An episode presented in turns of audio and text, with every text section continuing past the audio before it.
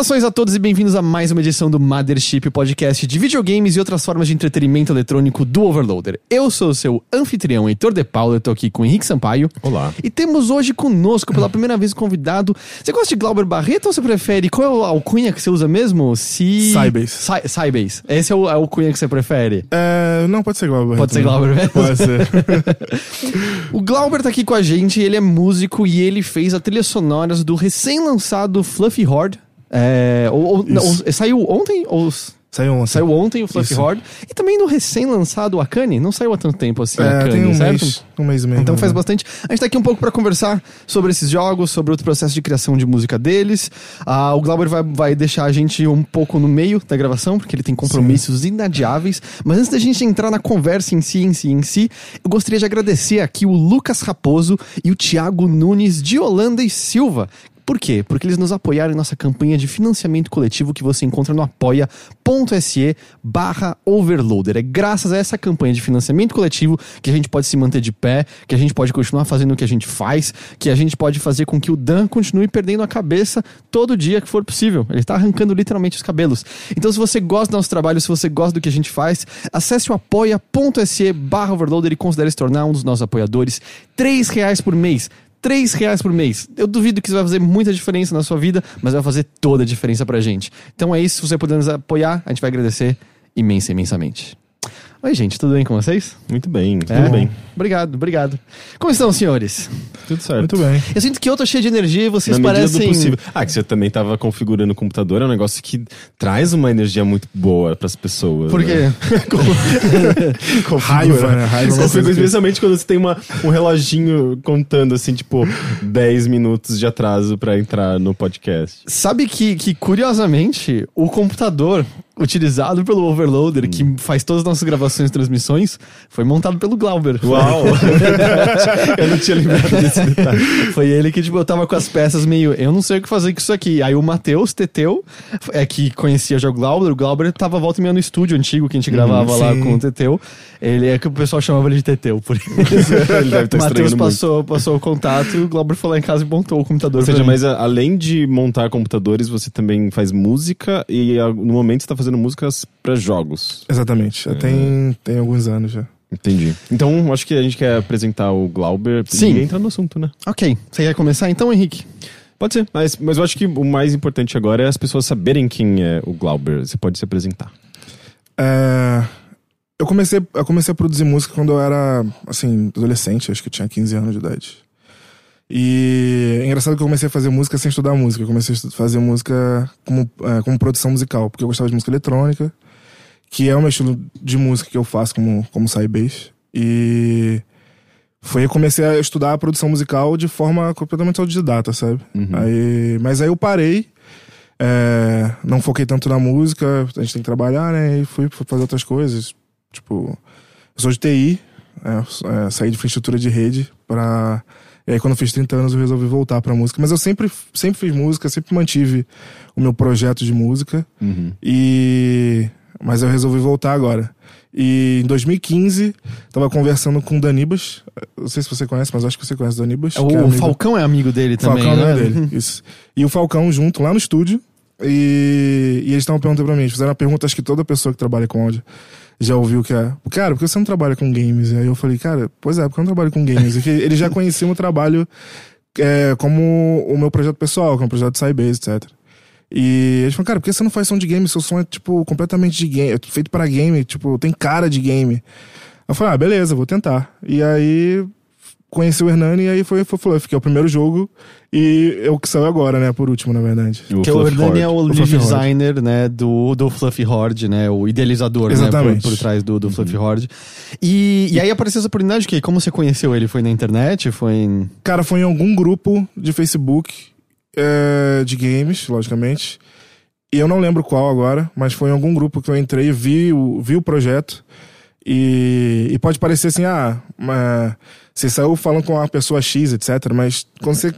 Por exemplo, trabalho com música há muitos anos, eu já.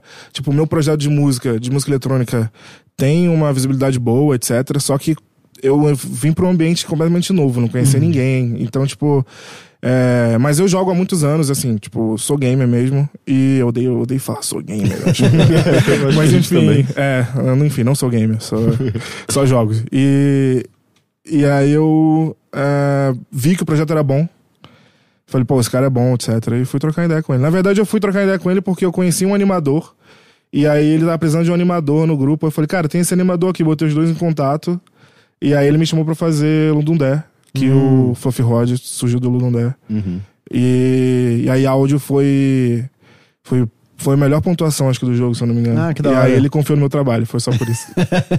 Pô, você tinha aprovado ali naquele É, momento, foi- né? Ele não Então- confiava até então. Aí ele. E, e isso já é. Porque você não teve um remix que você fez da música de Stranger Things que deu uma viralizada gigante numa certa época? Foi, tem quase um milhão de plays já no YouTube. E, e veio depois disso essa, esse lance de Stranger Things ou isso já foi meio que um currículo na época, assim? De... Não, veio depois, Veio veio, depois, depois. entendi. Foi o Danibas, inclusive, também, que fez eu fazer esse remix. Falou, cara, você tem que fazer um remix de Stranger Things. Aí eu fiz o remix. E aí deu. É, eu dei sorte porque eu acho que foi o primeiro remix. Não existia nem a trilha ainda lançada. E aí eu tive que samplear do próprio Netflix. Tipo, do, do, do- já tinha saído da série Do ou foi vídeo. do trailer mesmo? Foi da série. Ah, tá. mas foi logo no início, assim. Foi, tipo, sei lá, uma semana depois de sair a série, coisa do tipo. Entendi.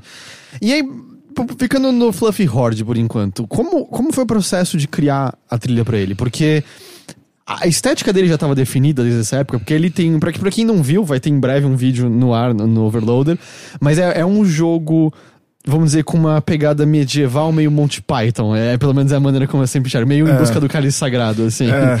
É, em que você tem o medieval, mas você tem o cômico, e o cômico às vezes lida com o moderno, né? No, no, no fim das contas. E como, é, como essa estética já estava ali atrás e a trilha sonora foi baseada nisso, ou as duas coisas foram caminhando lado a lado? E... Cara, foi caminhando lado a lado mesmo. Foi. Eu acho que o lance do Monty Python vai muito do Will, que, que gravou as vozes, que ele é britânico, então dá aquele toque, né? Do humor britânico, etc. E acho que sem ele, eu acho que o jogo seria é, outra coisa, eu acho. Acho que ele fez um trabalho ótimo, assim. Eu até falo com ele direto. Esse Will, ele faz parte da equipe de desenvolvimento ou ele é só dublador mesmo? Ele é dublador, foi contratado. Ah, entendi. E. E parece que, assim, no início o jogo tinha a intenção de ser completamente medieval. É, o xamã era, era outra coisa, era, era um mago, não era um xamã, e o xamã agora tem um sotaque jamaicano, justamente porque.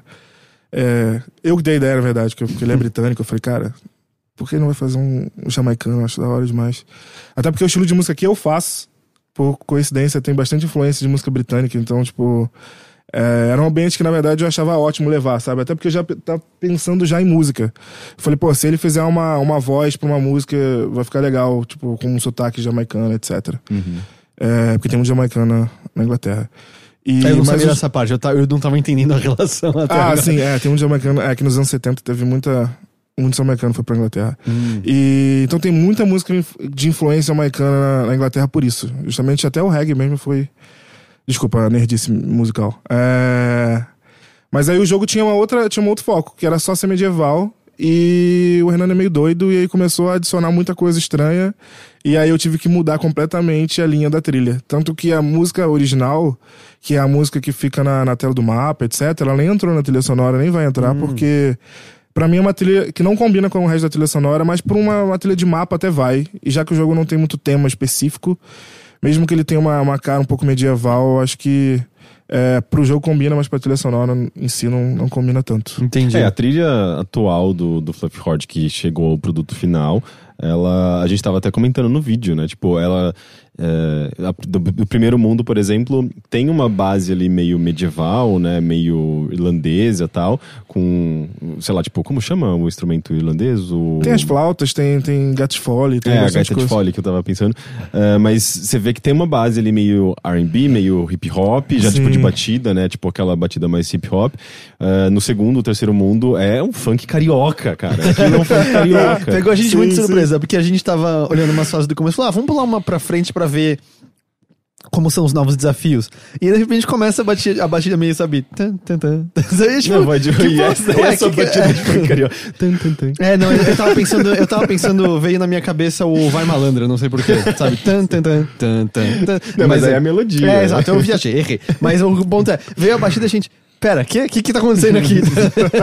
Só que ao mesmo tempo, com um instrumento que combina, assim, foi, foi muito inusitado quando a gente deu play naquela parece que é uma fase. fusão, né, desses, de, de uma coisa que você já veria num, num, num jogo, num filme, numa série de, de- com essa temática medieval, só que encaixando é, música eletrônica ali contemporânea, né? Tipo, desde o, sabe, do, do hip hop, do, do, do, da, do funk carioca. Tem outros gêneros também que você brinca ali?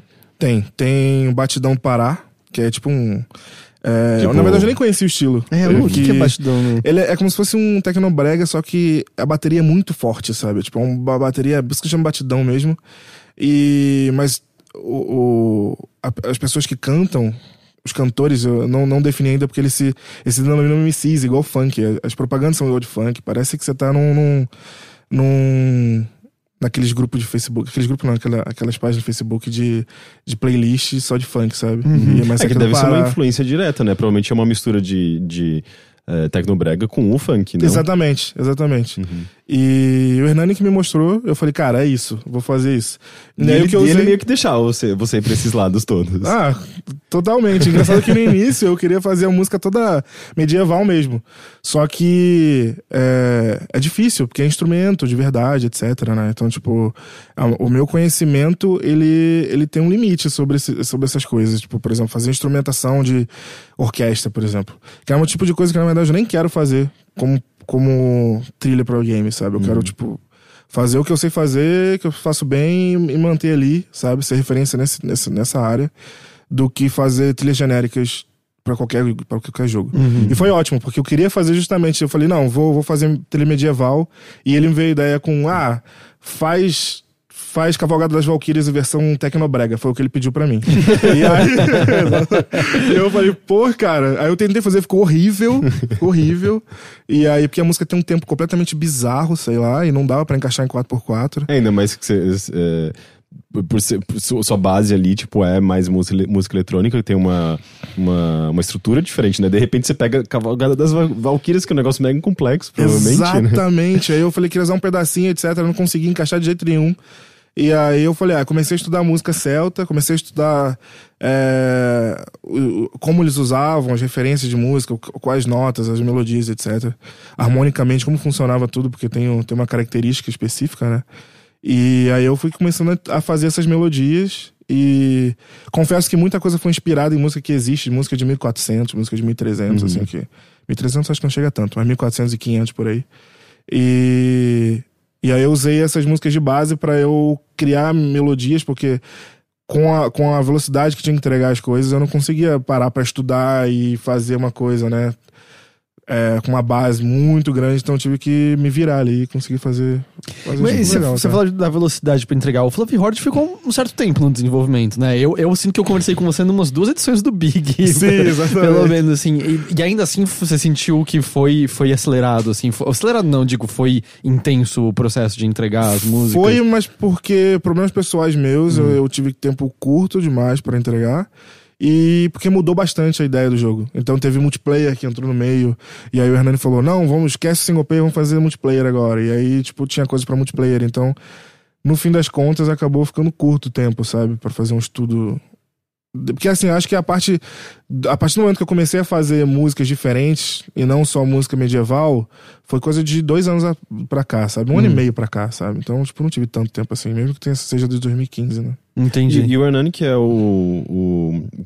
Sei lá, ele que encabeçou o projeto, né? A ideia original, eu acho que partiu dele, certo? Sim. Ele é o game designer, né? Da, Exatamente. Da equipe. É, ele não é de São Paulo. Ele Não, é, é da de- Bahia. Da Bahia. É. E o resto da equipe, quantas pessoas tem, inclusive, na equipe? Então, tem o- a- a- o, o designer mesmo, é, mudou bastante. Tanto que tem, uma, tem um conflito de pixel art, tem um conflito de desenhos ali, porque os personagens têm, um, têm uma estética diferente do fundo, por exemplo. E isso, na verdade, ficou até bom, porque a pessoa que, que fez os- o, o background todo, ele, ele usou um outro estilo do outro artista que, que veio antes e não mudou dos personagens. Então ficou uma, uma diferença. O pixel é mais simples dos personagens, né? E do fundo tem um pixel mais complexo, etc. Então já passou muita gente. Tem o designer, eu faço trilha, o Will que fez as vozes, e o Hernani Game Designer e o, e o Bachar, que é, se eu não me engano, posso estar falando besteira, mas ele é sírio, se eu não me engano. Ele é programador? É o programador. E ele mora na Síria, Inglaterra, ele faz esse, esse caminho, tem família que mora na Síria, ele mora na Inglaterra. E o Hernani, só. Entendi. E, é- e é curioso que é um. é, embora a maior parte da equipe seja brasileira, tem é, alguém de fora e, e- e é meio, sabe, tudo remoto, né? Ninguém. Vocês se viam fisicamente pra produzir o jogo ou era só, sei lá, pro WhatsApp, Facebook? Completamente remoto. Ah, entendi. Mas vocês chegaram a se encontrar em alguns, em alguns momentos. No Big. Só no Big. É, foi quando eu conheci o Hernani. É, inclusive. porque teve um Big que eu lembro que o Ordani tava lá e eu te vi também. Sim. Então, se- nesse- a não ser que vocês tenham fugido um do outro muito. Não, não. E, E- já tava bem encaminhado, né? Ali, vocês já já estavam se comunicando, o jogo já, o jogo Já. tava em, em sendo desenvolvido. Mas nessa época ainda tinha o foco do single player ser só um tutorial pro multiplayer, basicamente, não era? É, o você- single play tinha mudado bastante, porque mudou a história e tudo. Eu acabei deixando a, a trilha, até teve menos tempo por isso, até voltando àquela pergunta, porque, na verdade, eu deixei o, o- ter alguma fase pronta, ter alguma coisa pronta de estética visual pra poder criar a música. E não tinha, porque foi mudando. Aí foi pro multiplayer, aí voltou, aí, enfim, tava esperando acontecer isso. E aí foi até bom, porque eu, eu faço melhor assim, eu prefiro ter o visual todo da coisa pra criar a música. Tá, é, é mais isso, assim, você olha, vê a estética, vê a vibe da fase, e aí a música você se inspira nisso pra depois compor, Exatamente. entendi. Eu acho É, e eu acho que também, é, como você mesmo estava falando, né, que o jogo ele é tão maluco, né, ele tem umas ideias tão bizarras ali no meio que você mesmo começou a partir para uma, uma mistura mais bizarra de, de estilos, assim, né? Porque não, Exatamente. não faria muito sentido dar uma, uma cara, um estilo é, medieval, com, meio convencional para um negócio que é, é tão esquisito, né? Sim, completamente. E foi no Big que você conheceu o pessoal da Ludic Studios, pra quem você acabou fazendo trilha sonora também. Exatamente. Eles estavam na- no stand do nosso lado. E aí a gente ia almoçar junto, conversando todo dia, etc. Na é, nesse daí é quando eles estavam mostrando o The Keeper ainda, nem era o Akane ainda que eles estavam mostrando Era o lá. The Keeper. Era o The Entendi. Keeper. E aí você conheceu eles porque você fez a trilha sonora, a gente mencionou, de Akane também, que saiu um mês e meio, dois meses, mais ou É, menos, dois eu acho. E, e a, trilha, a trilha sonora também é excelente nele, é muito foda. boa. Ali é mais uma, é uma música, basicamente, ou não? Tem É mais? uma música, só que eu tenho nove músicas pra.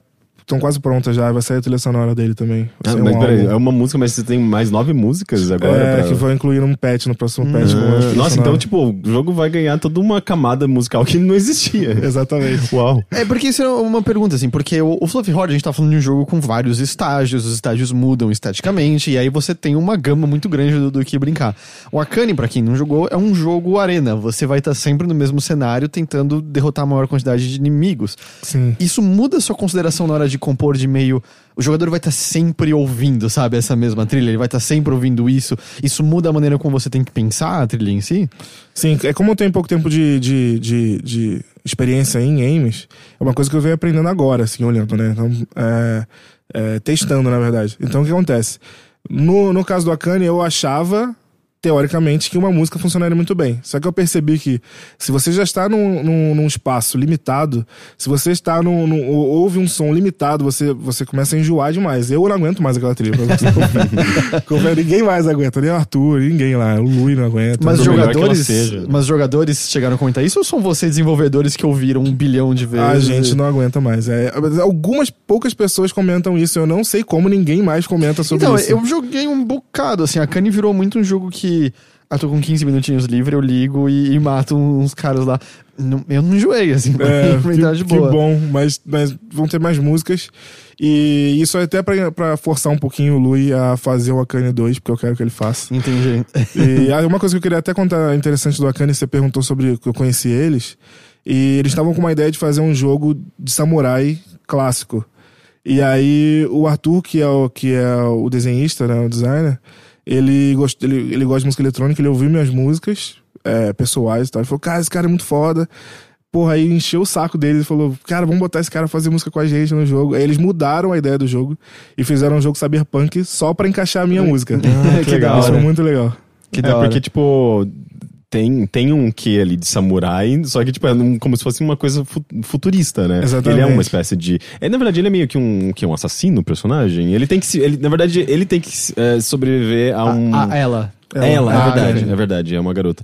É, ela precisa sobreviver a uma onda de Então, assassinos. não, assim, eu, eu, pra mim o legal é que você não sabe por quê. Você sabe que ela treinou em, sob um mestre na arte da espada e pistola e sei lá.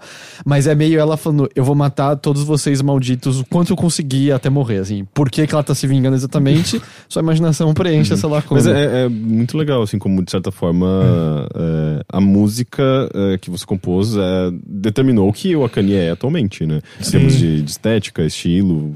Isso é engraçado, né? Porque você falou que no Fluffy Horde você olhava pra fase e aí a fase criava a música. Nesse caso foi, não, o estilo dele, vamos fazer isso aqui ser cyberpunk. e É, mudar. exatamente. E o processo de compor do Akane acabou sendo diferente? Você teve mais tempo? E a pressão. Agora vão ser mais músicas, mas a pressão de. Vai ser uma só. É, é? Porque no meio de várias, hum, uma talvez eu não acho que eu não fiz tão bem, mas tem tantas outras que eu tô tranquilo. Quando é uma só, sabe? Rola uma pressão diferente. Não, não. Na verdade, tipo, acho que é a mesma coisa. Acho que são só experiências diferentes na hora de criar, etc. Eu gosto. Eu gosto de ter essas experiências diferentes, assim, de todo, todo tipo. É, eu sempre vejo que, fala, cara, eu gosto de coisas que eu nu- nunca fiz, sabe? Porque ficar só num lugar comum ali, fazendo o que você sempre já fez. Mas eu gosto de desafio. Eu gosto de, de- Assim, não, não me peçam música orquestrada, pelo amor de Deus, eu não quero fazer isso. Eu tenho uma ideia. É, faz a caminhada Marcha das Valquírias, mas. É, É marcha, né? Marcha, é, errado. mais brega. É, Sim. faz essa, vai ficar boa. Vou fazer. Eu vou, eu vou tentar. Inclusive, o, o Fluffy Horde, ele foi é, financiado pelo edital, né? Na verdade, não sei se ele foi totalmente financiado pelo edital da, da, da SP Cine aqui em São Paulo. Inclusive, Transparência, eu, eu trabalhei nesse edital. Tipo, eu, de certa forma, beneficiei, tipo, o uh, Horde, por- porque eu, fui, eu trabalhei como jurado. Eu lembro, eu Então- tava nervosíssimo esse dia. É, eu acho que eu percebi. Então, é, enfim, tipo, se você acha que isso influencia a minha opinião ou não, acho que é, é importante vocês saberem, né? O público saber. É, mas de qualquer forma, o- vários outros jogos também foram é, acabaram sendo beneficiados, né? Por esse essa verba direcionada é, pro, pro desenvolvimento de, de diferentes projetos. E vocês foram contemplados, né? O Fluffy Sim. foi um dos, dos diversos contemplados nesse edital de 2016? Acho que foi 2016, né? 2016. Sim, e você estava como representante porque você é de São Paulo e o jogo, ah, os projetos que podiam fazer parte do, do, do edital ali, eles tinham que ser de empresas eh, em São Paulo, certo? Exatamente. Entendi. Daí você estava como representante do, do Fluffy Horde. Sim. E, e como que foi esse processo de, de, de participar de um edital? Porque eu imagino que sem eh, essa verba, vocês teriam uma dificuldade muito maior de, de colocar esse jogo no mercado, certo? Com certeza. Com certeza. Como que foi esse processo de. de eh, como que vocês avaliam eh, a produção de um jogo eh, com uma verba pública, digamos assim? Ah, eu acho que, em específico, é, porque eu não, eu não acompanhei diretamente esse processo, porque eu tava, como eu falei antes, eu tava com problema pessoal, então eu me afastei um pouquinho logo nessa parte. Foi mais ou menos assim, é, resolvi o lance do edital, falei, agora eu preciso cuidar da minha vida aqui, aí eu deixei um pouquinho o, o projeto de lado. Mas é, eu digo que é muito mais fácil, muito mais tranquilo você conseguir é, idealizar coisas sem se preocupar com verba. Porque assim, tudo bem, a gente vai se preocupar com verba do mesmo jeito. É, mas você fica muito mais tranquilo para criar. Você, fica- você foca a sua, a sua ideia em criação e esquece os problemas. Porque se ele, por exemplo, se por exemplo, o Hernani precisar de um ator para gravar a voz, como ele fez com o Will, é, ficaria só na ideia se a gente não tivesse essa verba. Então não teria uma chave importantíssima que é justamente a dublagem dos personagens que eu acho perfeita. Então, esse tipo de coisa não tem, não tem como substituir, eu acho. Assim. Eu acho que, é, logicamente, é, não foi gasto muito em marketing, tá? Até porque gente deu sorte de fechar com o Humble Bundle, que é onde fez, que quem fez o, o- a distribuição do jogo. Ah, que legal. É, E isso E- entra naquela. naquela. Naquele esquema de men- mensal deles, ou eles só, só fizeram a distribuição mesmo, assim, já, já, já entrando em contato com assessorias, com jornalistas? Não, eles fizeram só o lance do site mesmo, de mensal. Eles fizeram. Eles fazem alguma propaganda, tipo, online, essas coisas. Mas eles não entraram. é, eu não sei exatamente o porquê, tem um, tem um porquê, mas eu não tô conseguindo lembrar. Do porquê não colocar como publisher no, na Steam. Eu acho que eles deveriam justamente por isso. Tem que arcar com, com gastos que talvez eles não, não quisessem gastar com esse jogo, etc. Uhum. E também é esquisito, né? Tipo, a Humble Bundle como publisher, sendo que ela em si já tem uma loja. Daí seria uma loja publicando um jogo dentro de outra loja. É. seria uma coisa muito esquisita, apenas, né? É. É tipo Steam, né? Steam do jogo do próprio Steam, né? Assim, Como que é? O Steam, a Steam mesmo com o jogo da própria Steam, que é, É, que é meio esquisito. que é meio né? esquisito. Ah, né? você diz jogos tipo Left 4 Dead, Left por 4 exemplo, Dead. vendidos em outros lugares, entendi. É, Uhum. CS, né? Acho que é o mesmo Sim. esquema. Foi isso ou eu não entendi direito? Não, não, eu, eu, eu entendi. É, mas é, é, é- é estranho mesmo. Vocês estão me deixando confuso, gente. Mas e.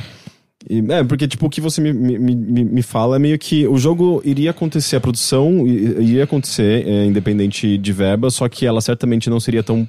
ah, ah, ah, profissional, porque vocês Sim. com a verba vocês têm capacidade de, de contratar pessoas ah, que possam oferecer um, um- trabalho concreto e tudo mais. Se, se não tivesse isso daí, ela provavelmente seria mais longo, né, o desenvolvimento e, e não teria esse polimento, né? Sim, e outras coisas, e outros detalhes que a gente acaba não contando, por exemplo, é, o, o, o game designer, ele não, vai, ele não vai precisar tirar do bolso dele, por exemplo, pra pra botar no jogo, então ele pode pegar esse dinheiro que ele gastaria com o jogo e viajar pra uma premiação, vir aqui pra São Paulo no Big. E aí você conhece gente, aí você faz uma parceria, você conhece gente para trabalhar no seu jogo, então fica muito, tudo mais fácil, né, eu acho. Uhum. É, No fim das contas. É, é, isso é interessante porque é, nessa semana saiu o segundo censo da indústria de, de games no Brasil, né? Um mapeamento da- das, da- das empresas que fazem parte de- da, nossa, da nossa indústria é, e foi divulgado... É, na verdade, é, um- é uma pesquisa, um levantamento que foi feito pelo Ministério da Cultura, pela Unesco é, e por pessoas de diferentes universidades, né? Que, que formaram um grupo e até pre- pretendo chamar o- um- alguma pessoa, algum, algum desses integrantes para participar, para falar mais, mais profundamente. Mas eles chegaram num, nos dados interessantes, né? E isso reflete muito o que, o que a, própria, a própria pesquisa levantou ali, né? Geralmente, a maior, a maior parte dos desenvolvedores aqui no Brasil são pequenos, são uh, empresas muito pequenas, assim, às vezes eh, só com sócios ali, sem funcionários, que ganham até 81 mil por ano. Eh, que é o, era o nível mínimo ali, né? Tipo, de, de, de rendimento, né? A- a- a- acima disso são empresas maiores, mas você vai ficando, você vai percebendo que eh, é uma minoria, né, que ganha acima disso. A maior parte, a grande maioria, são empresas bem pequenas que ganham até 81 mil por ano. E e, e- e elas acabam se beneficiando justamente de, de editais e dessas políticas públicas para poder ter acesso a uma infra- infraestrutura maior e poder ter chance de crescer. Porque sem, sem esse tipo de política pública, você depende, muitas vezes, de investimento de um investidor e tudo mais, mas é, é, é é bem mais complicado, porque você, geralmente, esse investidor ele, ele vai apostar em ideias, às vezes, de uma empresa mais estabelecida, é, ou, ou alguém que já tem um investimento para montar uma, uma, uma estrutura e tudo mais. Então, acaba meio que sendo uma, uma por- oportunidade para aumentar essa, essa, a própria infra- infraestrutura e profissionalizar, né? Que é o acho que aconteceu com vocês, né? Tipo, Sim. vocês tiveram ali acesso a uma verba e construir um produto fechadinho, né? Redondinho. Fora a oportunidade de poder trabalhar home office, cada um no seu estado, né? Uhum. E fora do país, inclusive. Porque se uma empresa fosse, eu acho que se ela, se ela fosse incentivar uma empresa privada, ela querer montar um escritório, querer que todo mundo ficasse no mesmo lugar, trabalhando, Uhum. etc, como uma empresa comum, né? Não, acho que esse meio é mais fácil você ter esse dinheiro e poder trabalhar cada um na sua, no seu lugar e no seu conforto do lar, etc. Uhum. Logicamente não é 100% ideal, não, não acho que seja. É, eu prefiro muito mais você sair de casa, ir para um lugar e trabalhar, etc. Mas já é outro assunto. Sim. E, e, e você, uh, vindo do- de- dessa área de, de música uh, e entrando no, no meio de, de desenvolvimento de games e interagindo com outras pessoas, inclusive no Big, em outros eventos, você percebe, assim, um padrão, assim, tipo, ah, a maioria dos desenvolvedores são como eu, assim, tipo, também tem esse esquema de trabalhar remoto, trabalhar em casa. Você percebeu, assim, tipo, uh, uh, essa similaridade em outras equipes também, em geral? Ou, ou, ou vocês acham, acham que vocês são meio um modelo que não é muito comum ainda? Não, eu acho que tem dos dois. Eu, eu, eu diria que eu vi dos, dos- a mesma quantidade de gente, tá? um trabalhando remoto ou sendo, tipo, no quarto de alguém Uhum. e o pessoal se juntar, tipo, o pessoal da Cane mesmo lá, que são amigos de infância, etc.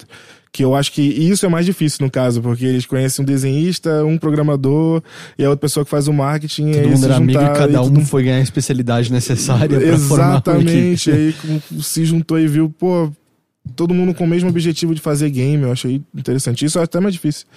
Você ter amigos antes, né? Porque eu acho que hoje em dia você, você conhece a pessoa depois. Uhum. Você, ah, eu, eu gosto de games, faço, quero fazer games. Preciso conhecer pessoas que também querem pra me juntar e fazer uma empresa, né? No caso deles, eu acho até mais complicado. Mas eu vi bastante gente remota também. Eu Uhum. vejo bastante. É, é meio que um.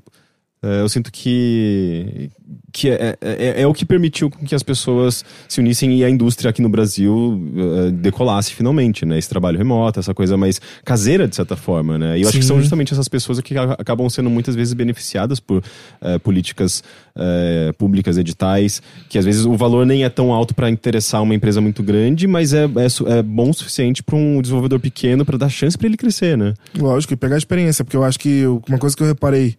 É, comecei a frequentar o Big tem pouco tempo, então, tipo, eu tenho pouco tempo nesse mundo de, de game mesmo.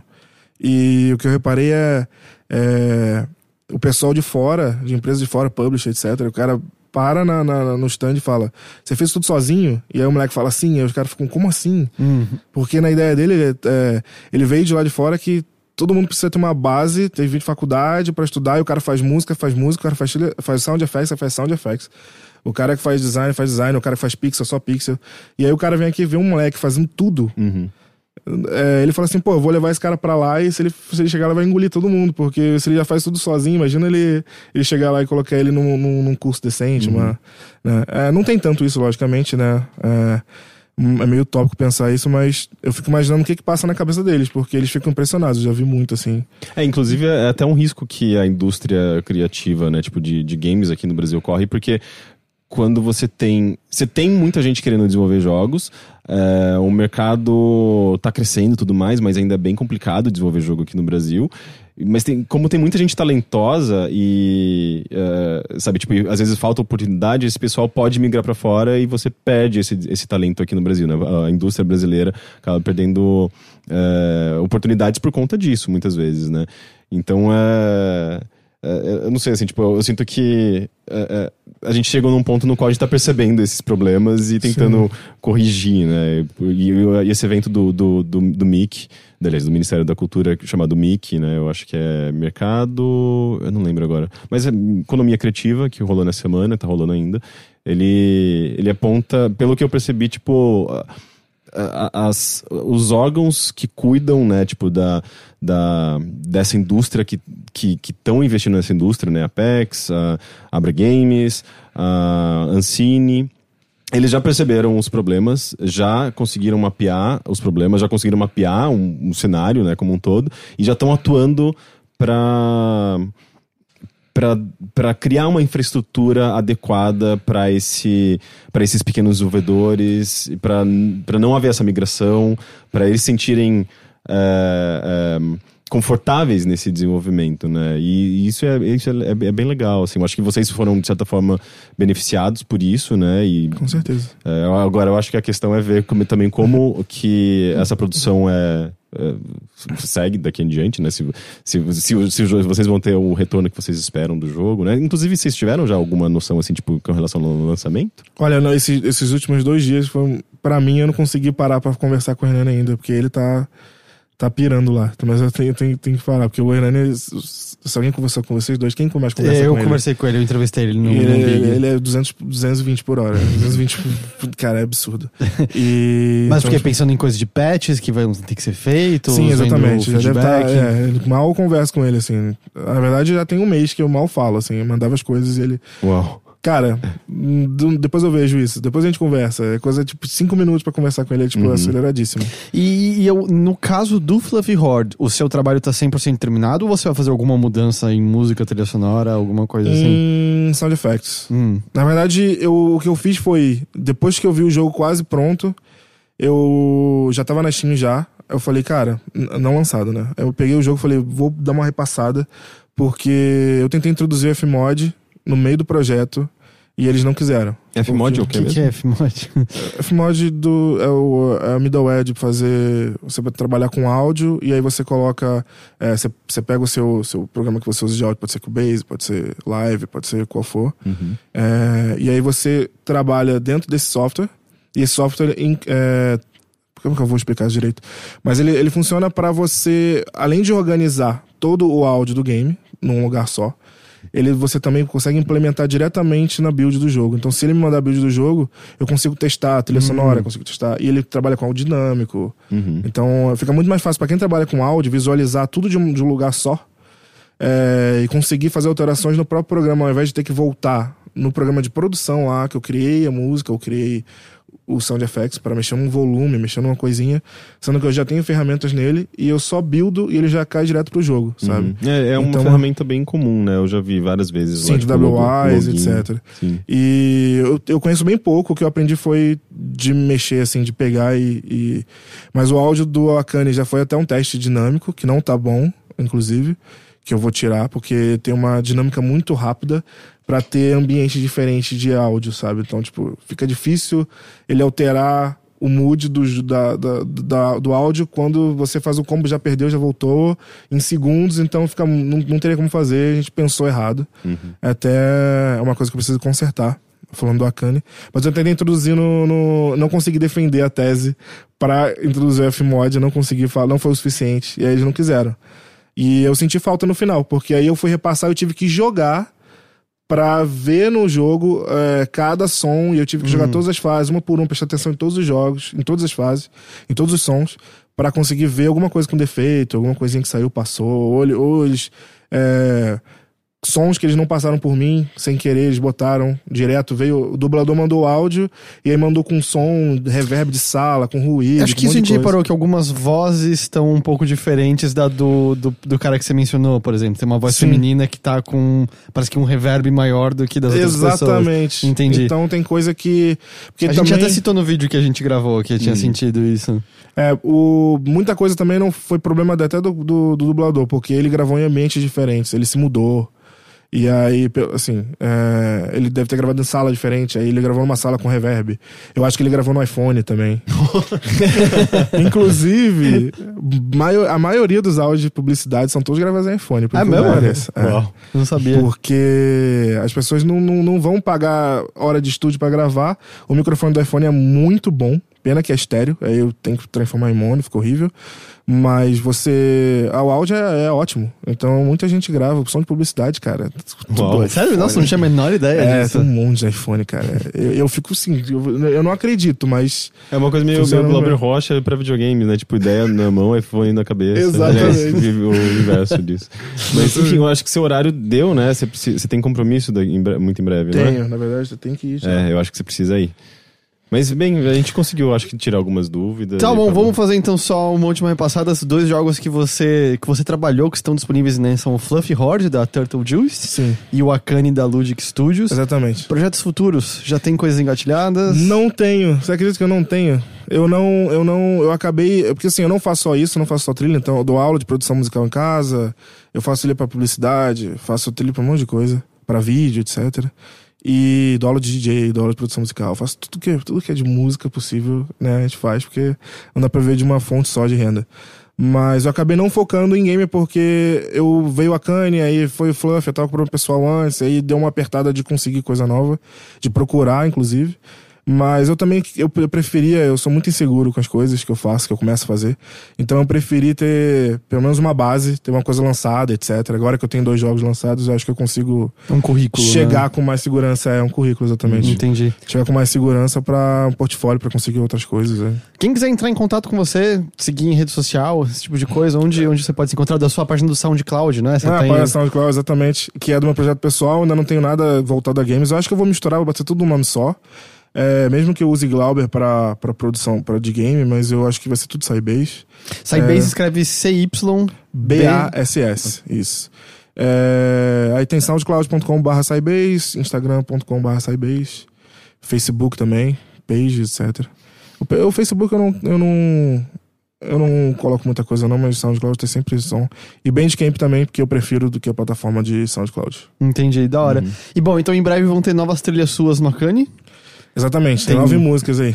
É, tem já a data prevista pra quando esse update sai? Até o fim do mês. Ah, então falta pouco tempo. Falta a gente já tá quase na metade do mês. Exatamente, eu pisquei já passou, né? É, eu Então- não entendi nada, assim. Eu, eu senti que eu tava falando ontem que era novembro e já é 8 agora, sabe? Exatamente, Eu- tá passando muito rápido, que isso, tá doido. Entendi. Ah, da hora, Glauber, muito obrigado por ter vindo aqui conversar com a Eu gente. agradeço, Tem cara. algum último recado que você quer dar pras pessoas? Não, tá tranquilo. Não, tá ok. Então nenhum recado pra vocês, Nenhum ok? recado. Ok. então é isso, obrigado. Então a gente vai continuar aqui porque o podcast não acabou.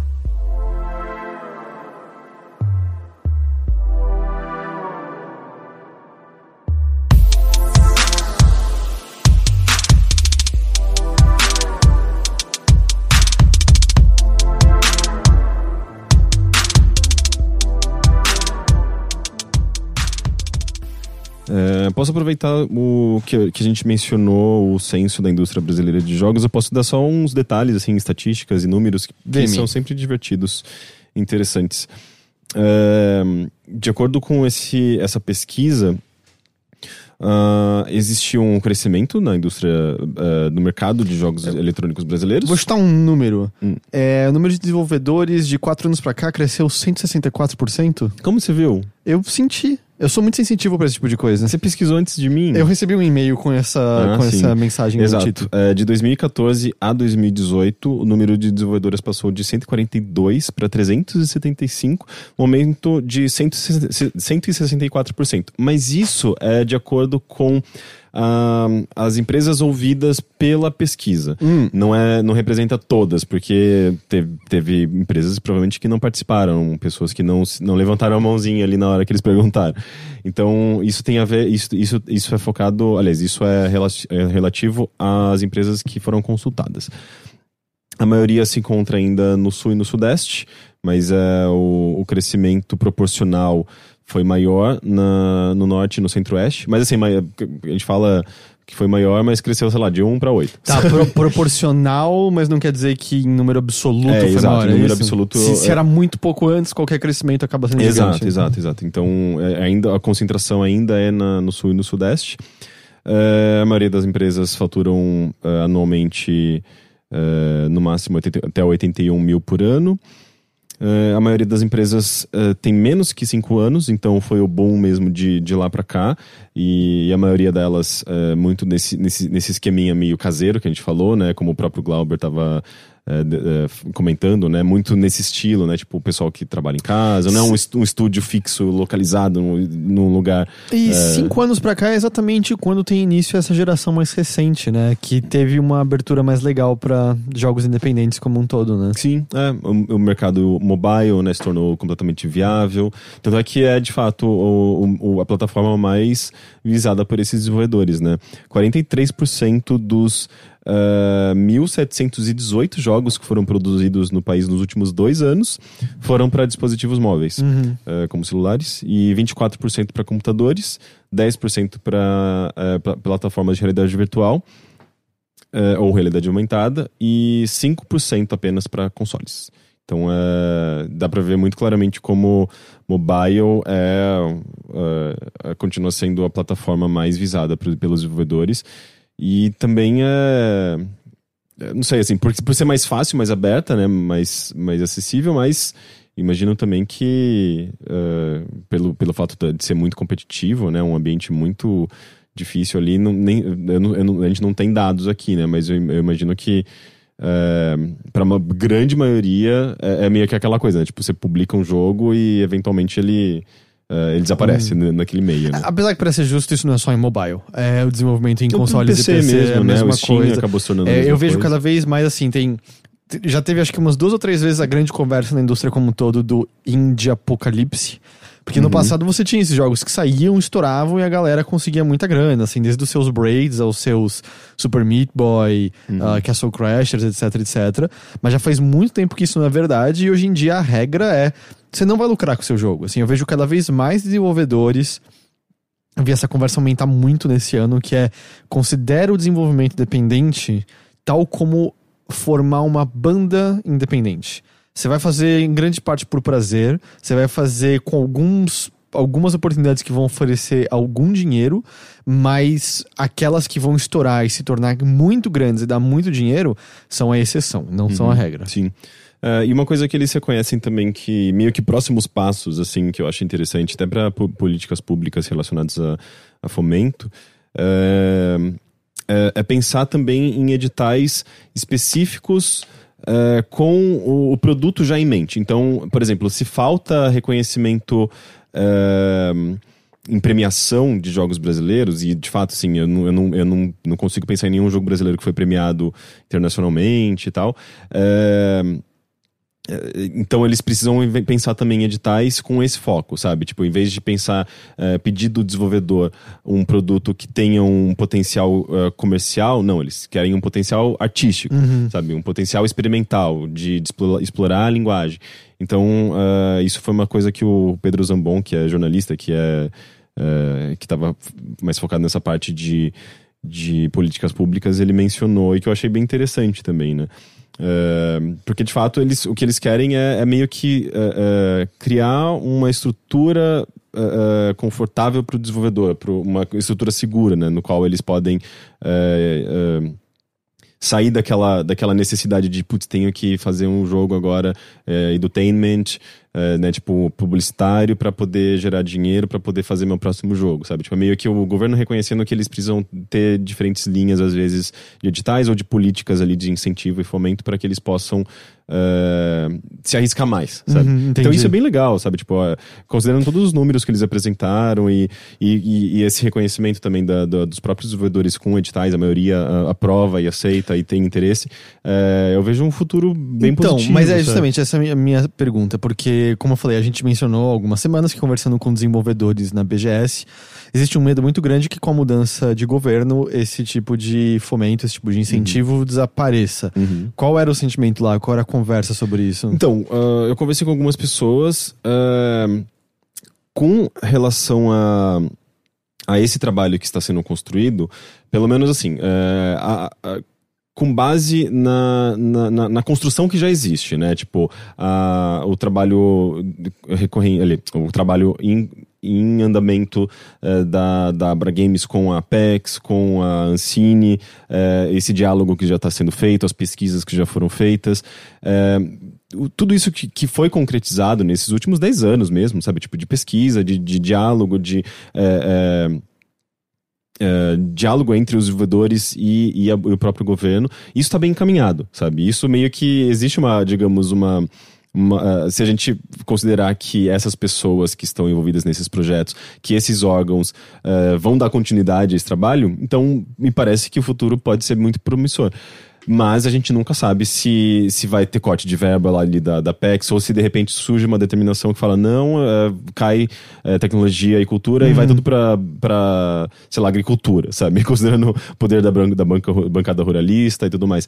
Então depende muito de como esse governo vai tratar a economia criativa, sabe? Se eles virem a economia criativa, que é cinema, TV, videogame, é, aplicativo, sei lá, é, tudo isso, se eles virem como um potencial é, um, um uma engrenagem para continuar girando a economia, sabe, de fato, para trazer é, é, retorno, né, tipo, desse investimento, se eles virem esses investimentos como, como algo de, de grande valia para a economia, eu acho que pode continuar acontecendo. Agora, se eles acharem que, uh, que cultura, tecnologia, investimento, é, é, inovação nada disso pode trazer, fazer essa roda da economia girar, se eles acharem que a economia é só indústria, a indústria tradicional ali, tipo de, sei lá, uh, agricultura e tudo mais, daí vai ser meio complicado, né? Então acho que depende muito da, da visão uh, desse governo com relação a essas novas economias. Você estava me citando um dado quando a gente estava conversando. É, Dancini. Dancini sobre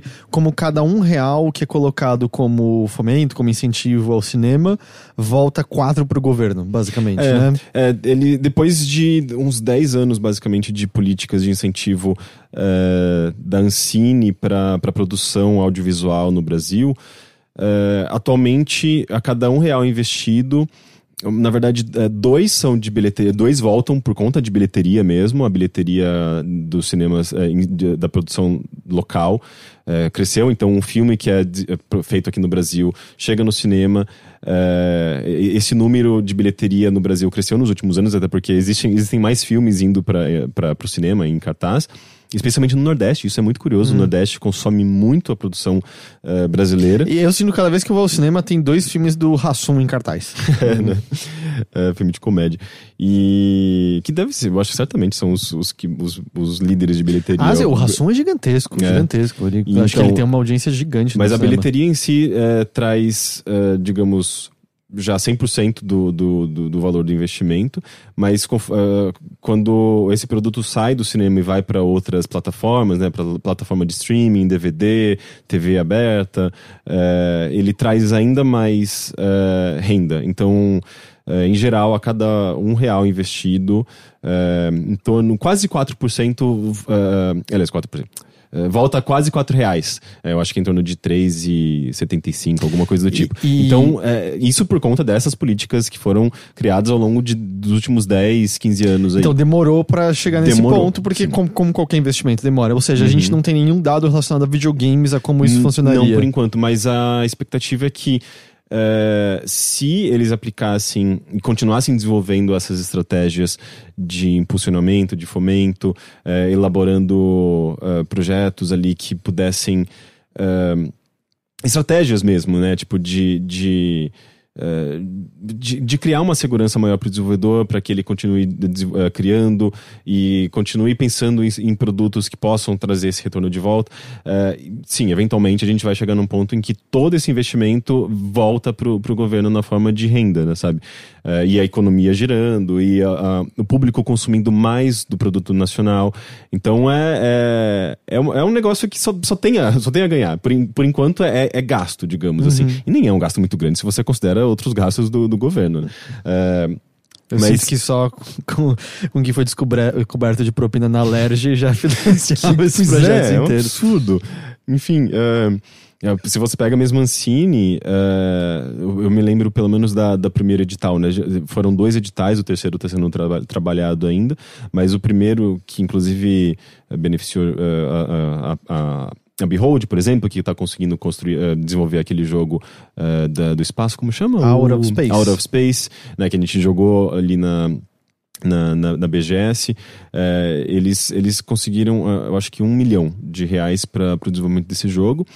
Outros jogos também, eu acho que foram uns 20 projetos beneficiados, dois que rece- receberam essa linha de um milhão cada, os outros eram tudo em torno de 300 mil, 200 mil, não são valores estratosféricos, sabe? É, é, Mas é o que o Glauber tava falando, faz toda a diferença pra quem é pequeno. A gente pode contratar agora essa pessoa, a gente pode fazer isso, a gente Sim. pode fazer aquilo. E, é, e dá essa segurança, é, profissionaliza o desenvolvedor, tira ele dessa coisa de professor, eh, professor, professor- profissional caseiro Uhum. e dá uma, uma, uma carga maior assim, de profissionalismo mesmo, sabe?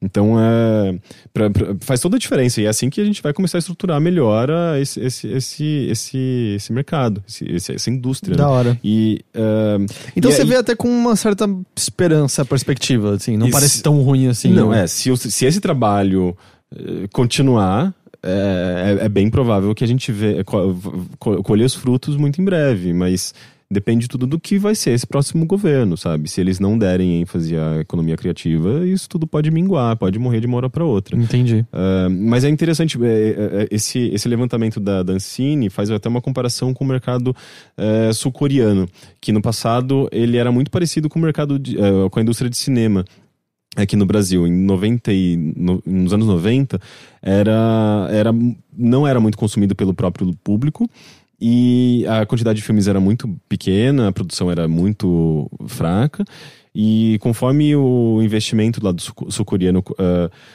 começou a aumentar nesse, nesse meio, É, hoje, por exemplo, eles têm uma produção muito forte, tem muitos filmes, é, e, é, tem o público consome muito o cinema local, tanto quanto o cinema estrangeiro, né, norte-americano, Hollywood.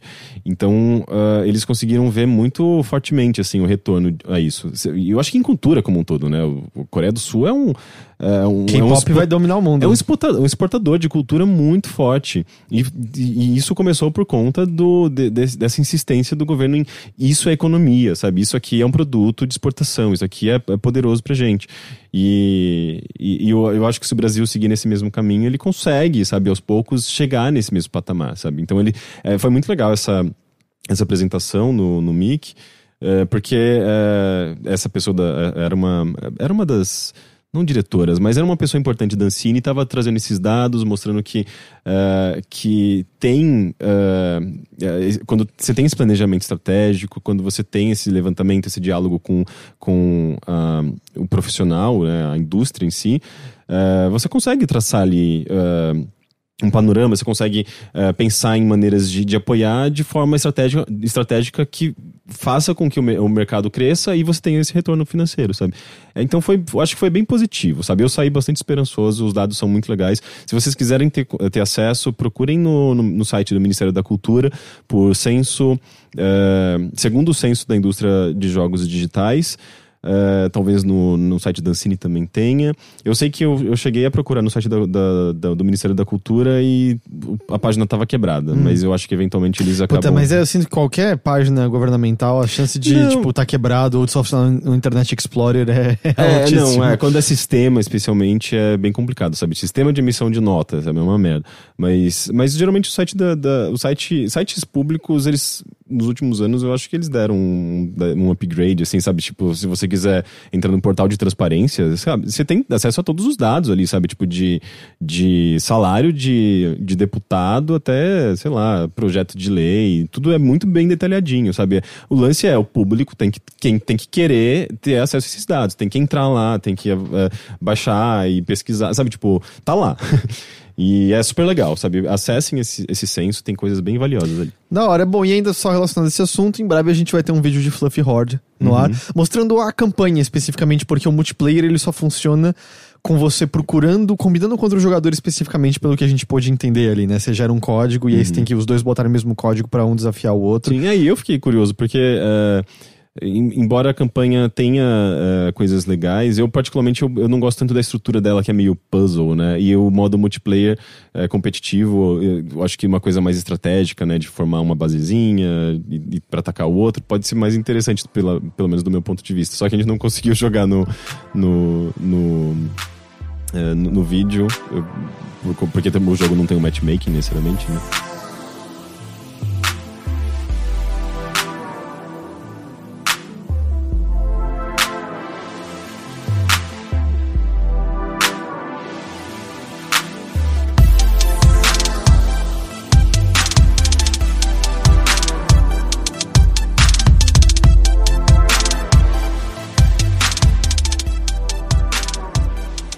Eu posso puxar para mim um pouquinho? Claro. Porque eu preciso tirar coisas do meu peito relacionadas a Red Dead Redemption 2. Coisas pesadas? Não, é só. Eu me sinto conflitado sobre esse jogo, sabe? Hum. Eu. A gente conversou sobre semana passada um belo bocado sobre ele. É, eu tô praticamente terminando. Assim, faltam acho que três missões para eu. Eu sei que tem alguma forma de epílogo posteriormente, bem como o primeiro tinha também, mas faltam umas três missões para eu chegar ao fim. Isso, de... quantas horas de jogo? Então o jogo não marca, eu vou chutar que foram umas 50. Nossa. É, eu fiz bastante coisa secundária. É, eu acho que se você for direto ao ponto, correndo só de um lado pro outro, não fazendo as missões dos da, que não são obrigatórias, que você vê no mapa assim, quando tem um ícone amarelo é da história, quando tem um ícone branco é uma coisa opcional, que se você avançar muito até vai desaparecer e você não vai ter mais acesso àquilo. Eu fiz tudo, tudo, tudo que eu pude encontrar porque eu queria, é, ah, eu queria ver a totalidade possível, né, da, daquele mundo. E eu gostei de de fazer os desafios como um todo. Então, assim, não vi o final do jogo ainda, não vi a conclusão exata. Tô, estou curioso para ver, apesar de que eu acho que eu sei exatamente o que vai acontecer. Mas eu, eu sinto que eu tenho já uma impressão bem melhor do jogo como um todo, assim. E eu me sinto bastante dividido em relação a ele, assim. Eu, eu já tive momentos pensando sobre ele em que eu parava e falava eu gosto, acho esse jogo bom. E momentos em que eu parei, eu olhei e falei, eu acho esse jogo fraco.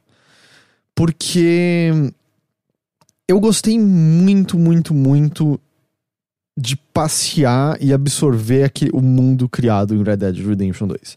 Cavalgar a esmo, existe um pedaço gigante, gigante do mapa pro qual a história nunca te leva e que tem coisas muito legais de serem vistas ver a mudança de cenários, ver a mudança de clima, ver uma tempestade chegando, ver um dia ensolarado, ver um dia nublado, ver um dia de neblina, sandenina neblina, assim, é possivelmente das coisas mais lindas que eu já vi num videogame até hoje, assim, ponto. É engraçado como tudo isso acaba levando o jogo muito mais pra uma coisa meio Proteus, é. né? Tipo, um jogo artístico. É, Sobre você só absorver. Ambiental, assim, é. sabe? De uma experiência muito mais ambiental e atmosférica. Eu gostei de caçar diferentes bichos, eu gostei, às vezes, às vezes não, não caçar mas usar o binóculo para me aproximar e analisar os bichos e botar eles no, no, no compêndio que você tem como todo. Quase ser um, um birdwatcher de todos os bichos possíveis. Eu gostei do desafio de caçá-los e arrancar a pele deles de maneira perfeita, usando o armamento correto, achar coisas aleatórias no mundo, assim, você tem... Eu só depois de umas 30 horas que eu fui olhar o, o catálogo de, tipo, ah, nível de, de, de, que você completou o jogo. E aí tinha assim, cabanas misteriosas. Eu, quê? Uhum. E a descrição era: existem cabanas abandonadas pelo mundo, visite-as para ver coisas estranhas. E aí eu comecei a visitar cabanas que eu via e você encontra micro histórias, assim, nada que vai levar para uma narrativa nova, mas micro histórias que eram muito legais, que tinham coisas diferentes de tudo que você já viu. Cavalgando mesmo uh, pro leste, você encontra membros da KKK, por exemplo, e você vê um outro aspecto daquele mundo. Curiosidade, você pode matar membros da KKK de boa, que não baixa sua moralidade nem um pouco no jogo. Uau, que maravilhoso. É, você vê diferentes pessoas com diferentes problemas, diferentes. É, vivendo de maneira diferente.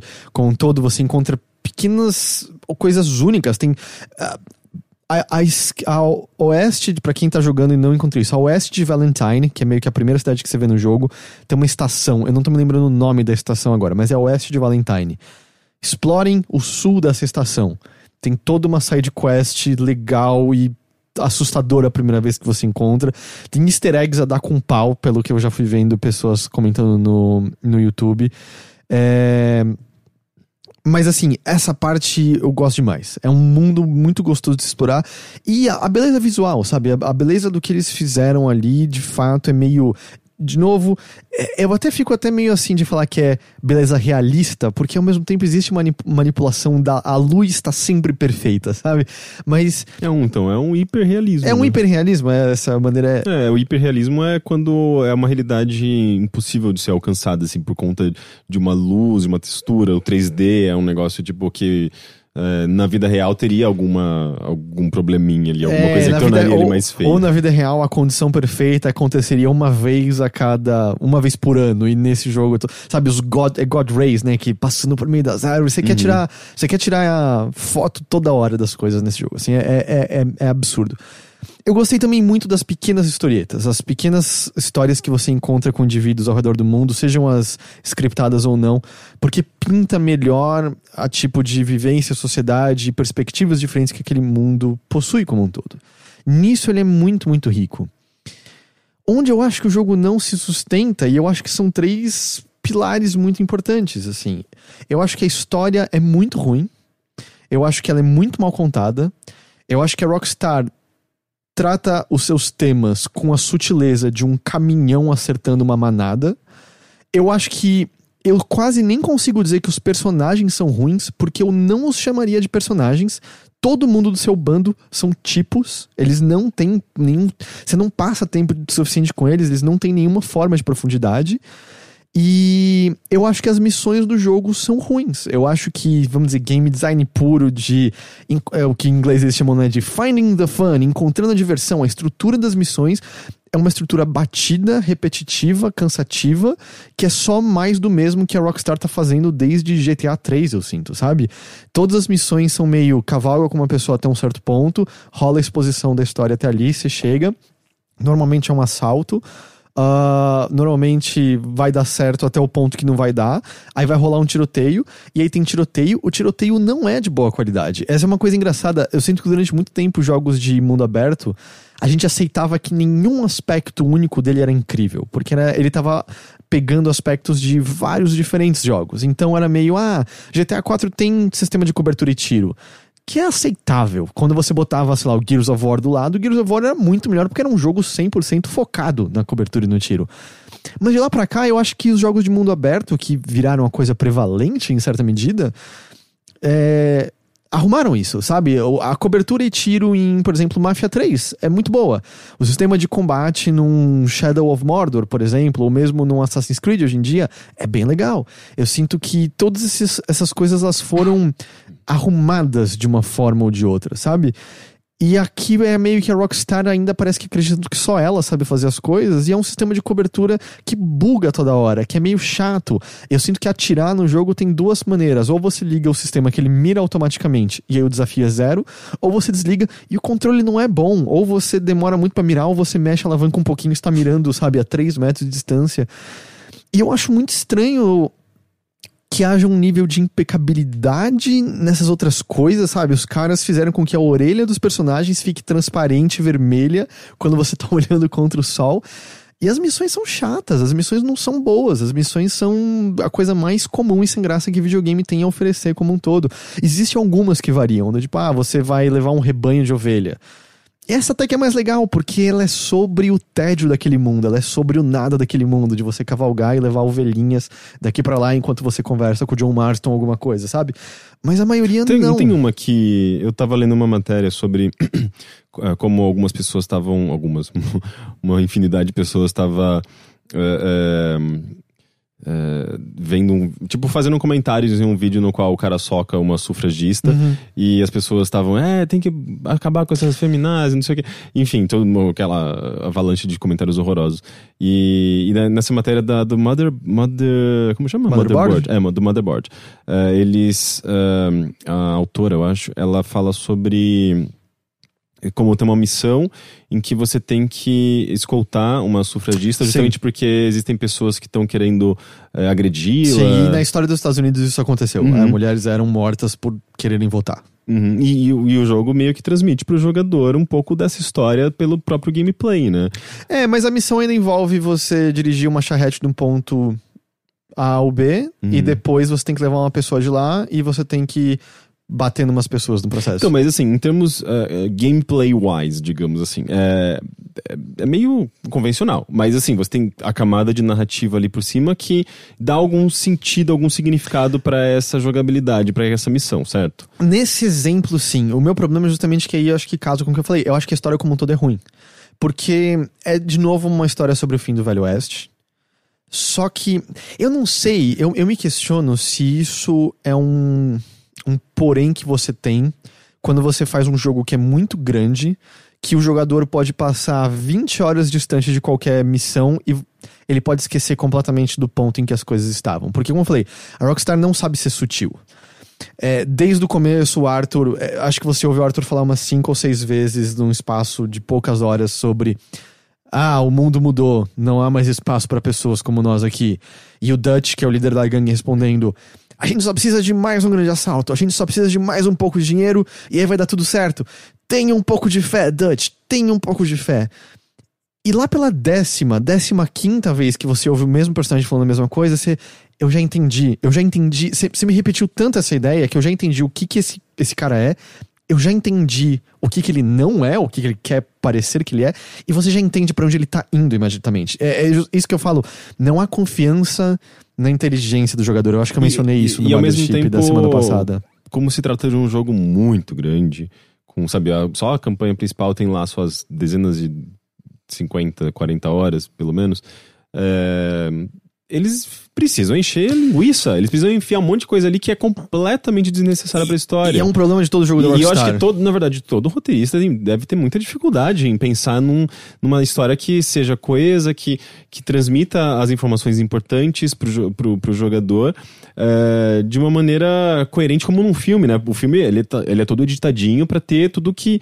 Um filme bom, né? Pra ter tu, tudo que é relevante para essa história, para para guiar a, a, o entendimento do, do, do, espectador, as emoções e tudo mais. No jogo, isso é muito mais complicado, né? Porque você tem é, uma estrutura aberta, o jogador pode fazer as coisas na ordem que ele quiser, no, no, tempo que ele quiser, e é um negócio muito maior. Então, como que você lida com é, isso? É, então, né? e eu, eu às vezes acho que ah, essa é a solução. É, a gente vai repetir e não deixar nada da história sutil, a gente vai deixar tudo explícito e quase ausente de qualquer possibilidade de interpretação porque as pessoas possivelmente vão esquecer se elas saírem a esmo, sabe? Uhum. E, e eu acho problemático, porque era meio, cara. E, e, e, de novo, ele é muito mais longo do que ele precisa ser. O capítulo, o capítulo 5 desse jogo é uma piada. Tipo, ele só não é pior que o México do primeiro Red Dead Redemption, porque ele é curtíssimo. Porque é ridículo o que acontece naquilo. Não tem. adiciona nada pra história, é uma chatice, é, é só uma interrupção desnecessária, um intervalo ali no meio dos eventos que não, não, não, não acrescentem nada, nada, nada pra nada naquele jogo, assim. E como um todo, é meio, eu sinto isso, assim, de Existe talvez uma boa história ali que precisava durar 10 horas, mas aí o jogo precisa durar 50 porque é essa expectativa de um jogo de mundo aberto. E aí não funciona, ela desmorona, ela é frágil, ela.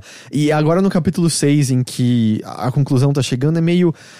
Começa a parecer que muita coisa acontece no capítulo 6, mas ao mesmo tempo é meio aflitivo porque você fica, cara, tudo isso era óbvio há 20 horas. Por que, que só agora isso aqui tá acontecendo? Eu já sei exatamente para onde tá tudo indo há muito, muito, muito tempo, porque vocês não sabem como não ser muito óbvios em todos os momentos, sabe, dessa narrativa. E entre os problemas, assim, eu, eu, eu, vejo muito se falar sobre ah, como é muito legal passar tempo no acampamento. Eu não consegui sentir muito prazer nisso.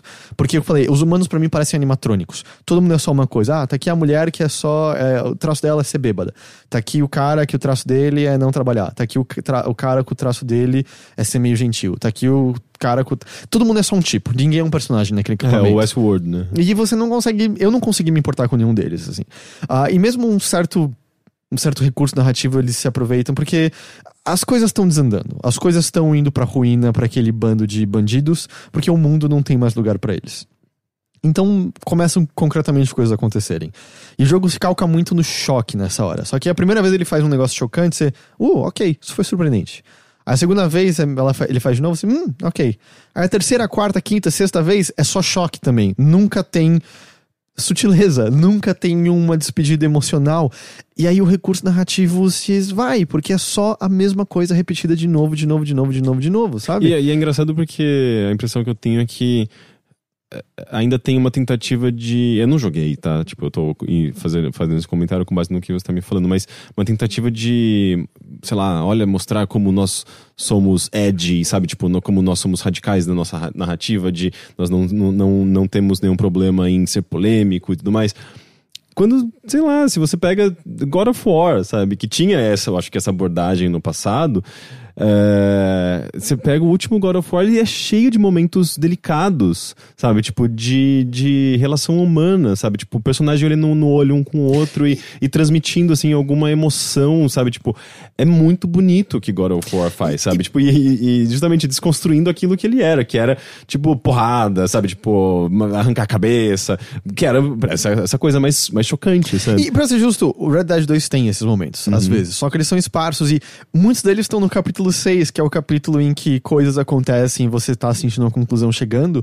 Só que acaba ficando meio forçado, que ainda tipo, ah, tá, eu tô entendendo porque tá acontecendo. É porque você quer que o personagem esteja num lugar específico. Eu sinto que o jogo tá sempre forçando a mão pro Arthur chegar num certo lugar e não pra ele chegar lá naturalmente, sabe? Porque pro jogador, essas, essas resoluções tinham que ter chegado a 30 horas, porque você tá vendo só a mesma ideia repetida de novo, de novo. Você vê no, no capítulo 2 que o Dutch tá cheio de, é, tipo que ele não sabe o que ele tá fazendo, que ele é tipo um completo babaca. É, muito óbvio desde o começo, sabe?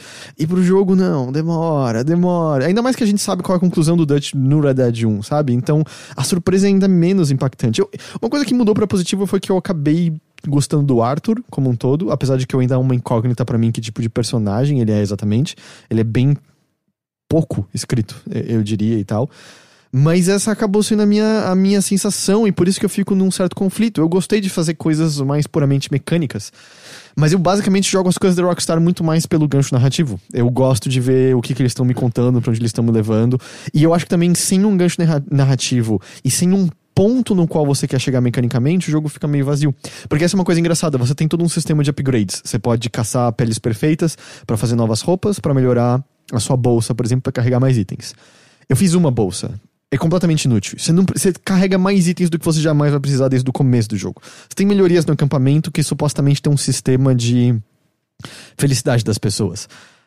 Você na prática nunca sente nada disso. É muito. Tanto que eu, eu, uma das coisas que eu vejo mais engraçadas são as pessoas uh, especulando sobre quantos sistemas secretos existem por trás desse jogo. Porque eu cheguei numa cidade e uma pessoa ficou brava comigo. E eu não sei, a minha impressão é meio. Gente, eu acho que vocês estão lendo demais, presumindo que esse jogo tem muita coisa, porque é a mesma coisa que todo jogo da Rockstar tem, que você chega perto das pessoas elas te xingam. É isso que acontece sempre, sabe? É, tipo, eu não tô entendendo por que, que a gente tá presumindo que tem um medidor secreto baseado no milímetro da sua barba e na sujeira do seu ombro, porque todo NPC da Rockstar agiu sempre exatamente dessa mesma maneira em todo uhum. jogo que eles fazem, sabe?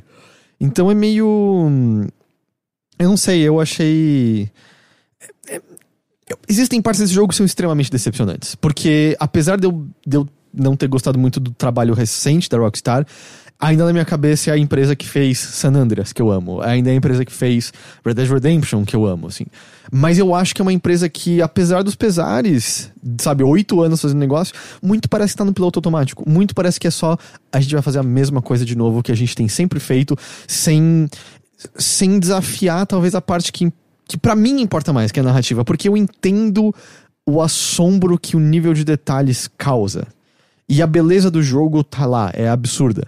É, e assim, eu sinto que eles estão sendo. jogando meio no seguro, talvez, né? Porque eles estão, ok, é, tentando uh, expandir aquilo que eles entendem como um mundo aberto. É, mas, mas, mas, mas seguindo uma, uma, abordagem técnica, né? É. Tipo, de deixar maior e mais bonito e mais não sei o quê. Mas e, e a linguagem em si? E, e eles não estão expandindo o mundo aberto. Uh, Breath of the Wild expandiu o mundo aberto. Uhum. Shadow of Mordor expandiu o mundo né, aberto. Com essa, essa estrutura. Assassin's Creed recentes, em certa medida, expandiram algumas coisas meio como GTA V, que era mais do mesmo, mas com lance de você trocar para três personagens a Rockstar não tá expandindo nada, ela tá só meio que fazendo aquilo, refinando, refinando muitas coisas. E, e, e o nível de detalhes assombra, mas parte de mim sempre volta para, por exemplo, Thomas Was Alone, sabe? Que é, ah, o jogo é emotivo pra caramba e você pula com quadrados. São literalmente quadrados na tela, que é. Eu não entendo, eu falho em entender por que, que a representação absoluta perfeccionista da realidade deveria me impressionar mais do que quadrados pulando na tela, necessariamente. É, mas é porque também é um, é um estilo, é um estilo que, pelo qual a, a, a, Rockstar foi conhecido e, e é o, que, é o que é o público espera, né? Tipo, da, da, da, da produtora desse, dessa série, desse jogo. E, sei lá, para grandes produtoras é meio, acaba sendo a única, a única possibilidade, né? Porque se você vai para um outro caminho, você já limita o seu público, né? Você já, já começa a ter é, quebrar as expectativas do que a própria indústria criou para ela, né? Tipo, é, mais gráficos, mais hum. realismo, hum. não sei o que. Realismo acaba sendo é sempre uma uma faca de dois gumes, assim, é. né? Eu me pergunto se esse jogo não tivesse a beleza visual que ele tem, se as pessoas estariam encantadas como elas estão, sabe, necessariamente com ele. Uhum. O Danias fez uma pergunta legal, que ele falou se às vezes isso não tem a ver com a velocidade com que eu joguei o jogo, sabe? E Pra ser justo, uma coisa que aconteceu foi que no fim de semana eu não joguei ele o fim de semana inteiro. Porque eu não queria. Eu liguei ele e eu meio. Ah, eu não quero mais jogar Red Dead Redemption 2, assim. Não, na verdade, que no sábado eu acabei jogando um pouco, enfim, mas é, teve vários momentos que era meio. Ah, eu não quero. Eu tava de saco cheio, sabe? E isso normalmente não acontece quando eu tô animado com o jogo, sabe? Pode ser. Eu não vou saber dar a resposta de outra forma, porque eu não joguei o jogo em outra velocidade, eu só joguei nessa. Mas eu jogo jogos normalmente nessa velocidade e isso não, não é causado em mim parte também pode ser expectativa que vem com o jogo da Rockstar, sabe? Porque eles fazem um jogo a cada lua sangrenta, sei lá. E, e você vem com uma certa expectativa do, do, do, jogo deles. E eu acho que quando você vê, né, tipo, ah, nossa, é meio mal escrito, os personagens são inexistentes, a história é ruim, é muito mais decepcionante até num jogo deles, talvez, do que num jogo de outra empresa. É, e também a gente tá passando por um período em que jogos estão, acho que, adquirindo uma certa maturidade, né? Tipo, mesmo séries mais antigas, como God of War, de novo, como um bom exemplo, que a gente tem visto, né? Tipo, histórias bem escritas. Às vezes pela primeira vez na história dos videogames, narrativa superando o gameplay, né? Tipo, o, o, o Wolfenstein 2. É, sim. É, enfim, tipo, a gente tem muitos exemplos, o que é bem surpreendente, porque no, no passado era o contrário, né? Normalmente histórias de jogos eram muito ruins. E, e então o nosso, o nosso, nossa expectativa, né? O, a, a, barra sobe, né? Tipo, de expectativa, de, de a gente entende que jogos podem fazer melhor. E daí a gente vem com essa, uh, essa expectativa muito alta com um jogo que merece sim ser tratado dessa maneira, né? Porque, tipo, é um puto investimento, do, do, 10 anos de, de desenvolvimento, sei lá quanto tempo, Oito. na verdade. Oito. Duas mil pessoas. É, então. então tudo isso faz com que a gente espere o melhor jogo, jogo da história. E né? é engraçado porque por exemplo, existe uma cena. É, eu, esque, eu, esqueci a missão, mas é um assalto a um trem. Que é cuspida, escarrada, retirada do assassinato de Jesse James. Uh, que é um puta de um filme com, com o Brad Pitt e tal. É, que é uma cena linda no filme, que é o trem à noite passando num pedaço do trilho que existem árvores ao redor, e aí tem os bandidos usando máscaras escondidos no meio das árvores, e as luzes da frente do trem vão passando no meio dos troncos e você só vê relances deles quase demoníacos com esses sacos na cabeça olhando o trem que eles estão prestes a assaltar e possivelmente cometer violência. O jogo tem literalmente essa cena arrancada de lá e colocada ali. Que é um. O Rockstar sempre fez isso, sabe? Scarface foi usado para fazer Vice City. Mas são todos esses filmes dessa leva de Velho Oeste, que são mil vezes mais interessantes, que a gente tá falando de uh, Os Imperdoáveis, a gente tá falando de O Bom, o Mal e o Feio, a gente tá falando da proposta, a gente, até Bowling Tomahawk, recentemente a gente tá falando, a gente tá falando justamente do assassinato de Jesse James. Todos eles funcionam porque eles abandonam o lance de Velho Oeste chato, antigo, bang, bang, bang, e se focam no psicológico, se focam em quem eram as pessoas por trás desse mundo inóspito e horrível e violento e barbárico, o que isso fazia com eles e como é a vida, às vezes, posterior a isso, quais são as sequelas que esses indivíduos carregam. O Velho Oeste legal é isso. O Velho Oeste que os nossos avós viam é uma porcaria propagandista nojenta de ruim, assim. E o jogo parece pegar as referências visuais, mas não as referências temáticas. Parece que ele falha nesse ponto. E o primeiro jogo não falhava nesse ponto. Essa é a coisa que acho que surpreende. E existem temas tratados sutilmente. Existe um tema maior que você pega observando o cenário, que você pega conversando, fazendo missões secundárias, que você pega em pequenos eventos, que é sobre como o, o, a falta de espaço do cowboy no Velho Oeste com o seu o anulamento da violência que ele representava, não foi anulado porque a violência como um todo foi anulada, mas foi anulada pela troca de uma nova violência. Porque uhum. o jogo mostra muitas e muitas vezes que o progresso industrial, que a chegada da civilização é igualmente violento ao cara que puxava a pistola mais rápido e matava aquelas pessoas. E numa violência não só para a vida das pessoas, que tem que são apagadas, que nativos americanos são apagados, que o homem que vivia no meio do campo em paz com a natureza é apagado, que, as, que toda uma, uma gama de, de maneiras de viver a vida que eram muito apreciadas pelo governo porque elas eram necessárias, são apagadas, mas como há um apagamento da natureza em si, porque esse jogo acaba sendo muito da sua relação com a natureza e essa diversidade, mas você encontra pontos no qual essa natureza já foi destruída, no qual uma árvores estão sendo derrubadas para construir casas, no qual pessoas estão sendo removidas para que haja extração de petróleo, no qual ah, houve queimadas gigantes. E esse tema sutil é muito mais legal do que qualquer outra coisa que o jogo explora. Uhum.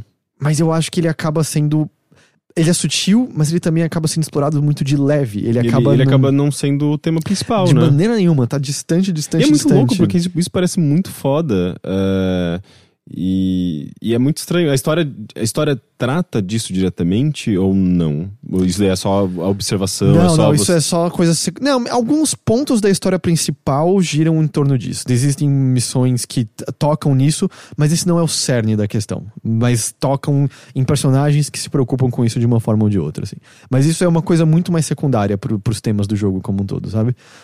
E é meio isso, assim. Eu não sei se eu tenho mais sentimentos em relação ao Red Dead Redemption 2. Eu acho que é um jogo que tem coisas maravilhosas e tem coisas que são fracas. Bem, bem fracas, assim. Que.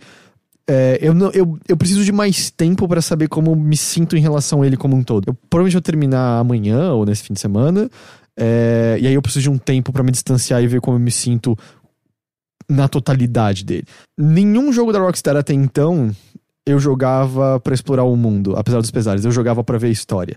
Esse é o primeiro que eu não gosto da história, mas me sinto impelido a voltar e fazer desafios porque eu gosto de andar pelo mundo, sabe? Uhum. Mas no gosto do Heitor, e é o único gosto que eu tenho, essa parte importa menos nesses jogos, porque eu, eu gosto da narrativa que eles têm pra me oferecer. E nesse caso me decepcionou. Entendi. É isso. Meus sentimentos em relação ao Red Dead Redemption É, eu, 2. eu, tenho muita vontade de jogá-lo. Eventualmente isso vai acontecer, não sei quando. Ah, o que que você tem pra gente hoje, Rick? Ah, eu, na verdade, eu não vou poder falar do jogo porque tá embargo, né? Eu comecei a jogar o Tetris Effect, é, mas, ah, embora o embargo acabe amanhã, ah, a gente não grava podcast amanhã, então só na semana que vem. Mas a gente deve fazer, ah, deve, deve jogá-lo no Sexta Show, né? Na transmissão de amanhã. Hum, Então Sim. a gente vai poder vê-lo e comentá-lo mais ah, bastante. entendi. O... Eu joguei um... um- Provavelmente, assim, vai estar na discussão não só de Game of the Year, mas de Game of the Year de todos os anos que podem vir ainda. Se chama The Quiet Man. Puta merda. pra quem não viu, eu transmiti o jogo inteiro junto com a Nina. Gente, No- não, eu não faço ideia como esse negócio existe. É muito ruim. Esse jogo é uma coisa impressionante. Porque qual é a premissa de The Quiet Man? Você é um protagonista surdo.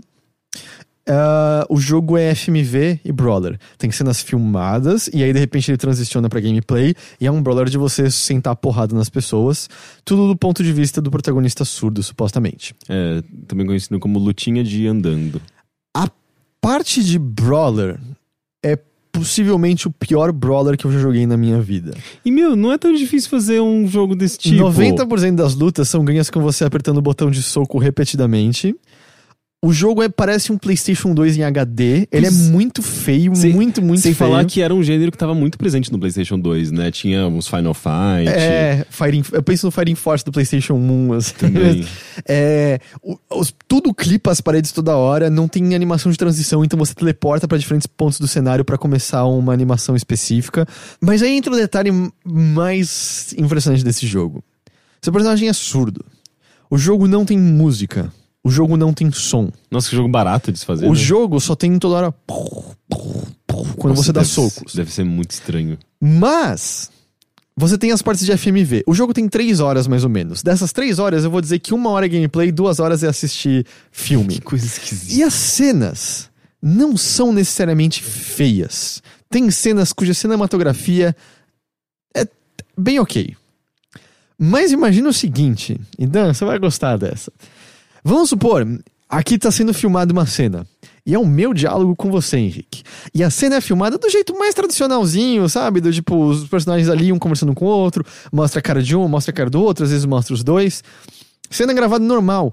Longas conversas. Cinco minutos de conversa. Oito minutos de conversa. Nossa, tudo isso? Às vezes sim. Nenhuma delas tem áudio. Ah. Nenhuma delas tem legenda. Não. Não é que você tá vendo Você pode mundo... pular, né? A conversa. Eu nunca tentei, eu não sei, eu vi tudo. Você assistiu Óbvio, sem áudio? A, gente, a gente tinha que tentar Qual entender sentido história. de assistir? Eu não sei, não dá pra entender a história. Na verdade, a gente acha que deu, na real. Mas o lance é: eles filmaram cenas normais de um filme e cortaram o áudio depois. Não é que a direção Não tem nenhum áudio. tem por dois minutos no começo do jogo. E na- nos créditos Não, tem não, mas música. nessas cenas não tem Não, nenhum não tem áudio. nenhum áudio, nenhum áudio. Ou no máximo uns barulhos meio. Parece menu do PlayStation 2, a galera Meu, do chat isso tava é descrevendo. respeito ao, ao público. Não é que o- a direção é do ponto de vista do cara surdo e ele lê sinais e ele entende algumas coisas.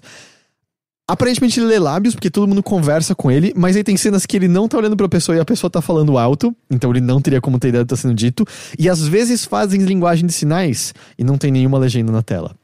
No momento que essa gravação tá disponível, eles lançaram um update pro jogo, que você depois de terminar pode jogar com os áudios e entender a história. Então você tem que terminar uma vez em silêncio, com cenas longuíssimas em que tudo é incompreensível, pra depois você terminar e poder jogar com áudio novamente e entender a história. Uma história bizarra, porque envolve uma coisa mascarada e coisas sobrenaturais. A gente já entendeu boa parte mesmo em mudo, eu acho. Só que tem umas coisas bizarras porque a sua amada é igual à sua mãe. É a mesma atriz que faz as duas. Não dá pra entender se ele quer comer a mãe dele. Não dá pra entender se aquela é a mãe dele mesmo. Não, dá pra entender ah, nada. Mas tem, algum, tem uma. é, tem al- al- algum, alguma qualidade essa história. Porque me- me- pelo menos tem essa ambiguidade. Isso daí é uma, uma coisa. deve, já é Mas, alguma coisa não, pra é- é- adicionar nessa é- história. É absurdo, é absurdo. Assim, é uma coisa que você olha e fala, como é, como é que isso aqui aconteceu? E a melhor coisa é que agora já saí nos áudios, mas quando o jogo tinha acabado de sair, o Vini da Giant Bomb usou um programa pra abrir, abrir Bink Video e descobriu que tinha dentro já dos arquivos do jogo um dos vídeos que era secreto e você vê umas cenas adicionais que explicam umas coisas que não estão no jogo original e coisas assim. É, é incompreensível, assim, é um. É um lixo de um tamanho que jogos não são mais no geral. Uhum, A não ser que eles. desse tamanho. desse jogos, tamanho. jogos de médio orçamento, provavelmente, né? Não deve ser um jogo de grande orçamento. sim. É, não, eu acho que. Eu acho todo, e todo orçamento tá nos vídeos. É, to- todo orçamento foi pra eles comprarem um drone. Foi isso, assim. É, porque, assim, quando é um jogo de um estúdio que parece que tá só fazendo um, um golpe em você e cobrando 5 reais no jogo, esses jogos talvez sejam piores. Mas não pode. Distribuído pela Square. Isso é muito estranho. Ele é um desastre de uma maneira que jogos não são mais desastrosos há muito tempo. Ele é quase uma relíquia, ele é quase interessante como estudo de caso de o que aconteceu. Human Head, vamos lembrar, estúdio por trás de Prey. Prey, o e- original, do original, né? e que trabalhou no Prey 2 durante anos e, e nunca. É, no passado eles tinham alguma relevância.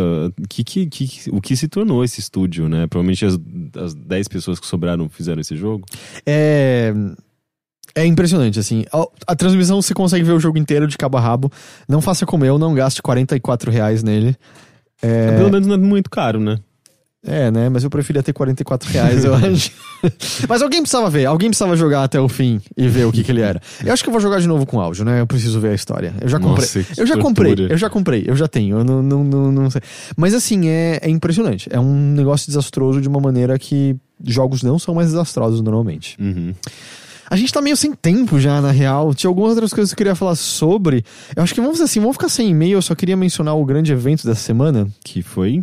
Que foi que a gente teve a BlizzCon, foi que patrocinou o, o podcast. Foi uma Uhum. BlizzCon leve de, de anúncios, assim, acho que não teve nada nada muito bombástico. Tem o... Eles não, não costumam anunciar n- com muita frequência grandes É, jogos. uma BlizzCon né? a cada cinco que é, É. super relevante, assim. Mas teve lá o, o remaster barra remake de Warcraft 3, que parece legal.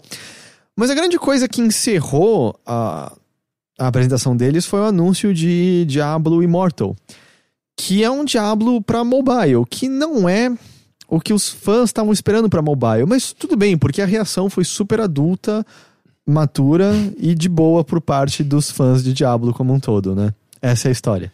É, é. Mas eu, ao mesmo tempo, tipo, é, eu acho que eles. Talvez eles tenham errado também na maneira como eles ah, fizeram essa apresentação, né? Eles deixaram por último. Sim, eu eu tava pessoas sendo irônico. estavam estavam espe- esperando alguma grande coisa e o que eles mostraram foi um trailer bem ruimzinho. É, eu, eu tava sendo irônico. A reação dos jogadores em relação ao Diablo Immortal foi nojenta.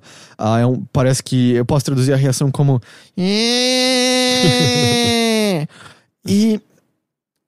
O jogo parece uma porcaria, deixa claro. Diablo Immortal parece uma porcaria. Mas eles mostraram gameplay? Eles mostraram um pouco. E eu, tava só vi, jogável. eu só vi o trailer. Tava jogável CG na, na BlizzCon Ah, também. tá. Zero de interesse naquele jogo. Nenhum, nenhum, nenhum interesse. Então, mas ao mesmo tempo, é, eu acho que tem um lado que. É, a, a empresa merece crítica, mas que tipo de crítica? Não, né? sim, exato. Porque, por exemplo, teve um mano que na, na, na parte de perguntas e respostas ele vira e fala: Tem uma pergunta, isso é uma piada de primeiro de abril fora de lugar? E meio, vai tomar no cu. É, e o jogo não saiu. Assim, uma coisa é você fazer- jogar ali no preview e falar, ou não achei que isso aqui é bom. Agora, seu interesse é zero porque você não acha que lugar de Diablo é no mobile, não joga o jogo. É simples, você não tem direito sobre a marca, você não é dono da propriedade só porque você gosta da- dos jogos antigos dela, só porque você gosta da empresa, é, de determinar o que esse jogo pode ou não pode ser. A gente tava falando no bilheteria da semana. São esses fãs que acham que eles sabem o que Diablo pode ser e o que não pode ser. Não jogue, faça o seu protesto dessa maneira, porque funciona. Ou faça reclamações que batam com Sim. problemas de design do jogo. A gente tem exemplos. Por exemplo, Diablo 3. Diablo 3 veio com uma casa de leilão de dinheiro real que quebrou o jogo. E reclamação de jogadores de um fato que era muito real, que tornou aquele jogo pior, melhorou ele posteriormente. Eu argumento que Diablo 3 ainda é ruim. Eu acho que Diablo 3 é um jogo ruim. Mas ao mesmo todo. tempo, eu acho Mas- importante que o. Se, se existe um descontentamento, eh, é preciso que as pessoas se expressem, esse descontentamento, porém eu não acho que seja justo, é, é, sei lá, ataque direto a E, desenvolvedor. e- mas e o descontentamento com o quê? Porque a, a Blizzard tinha deixado claro já num post de blog dela que ela não ia anunciar Diablo 4 nesse evento. Ela deixou bem claro naquela mensagem. E também ela já tinha falado que ela estava fazendo quatro projetos diferentes de Diablo. Ou seja, a, a- a criação de Diablo Mobile não impede a criação de Diablo 4. Uma coisa não está sendo substituída pela outra.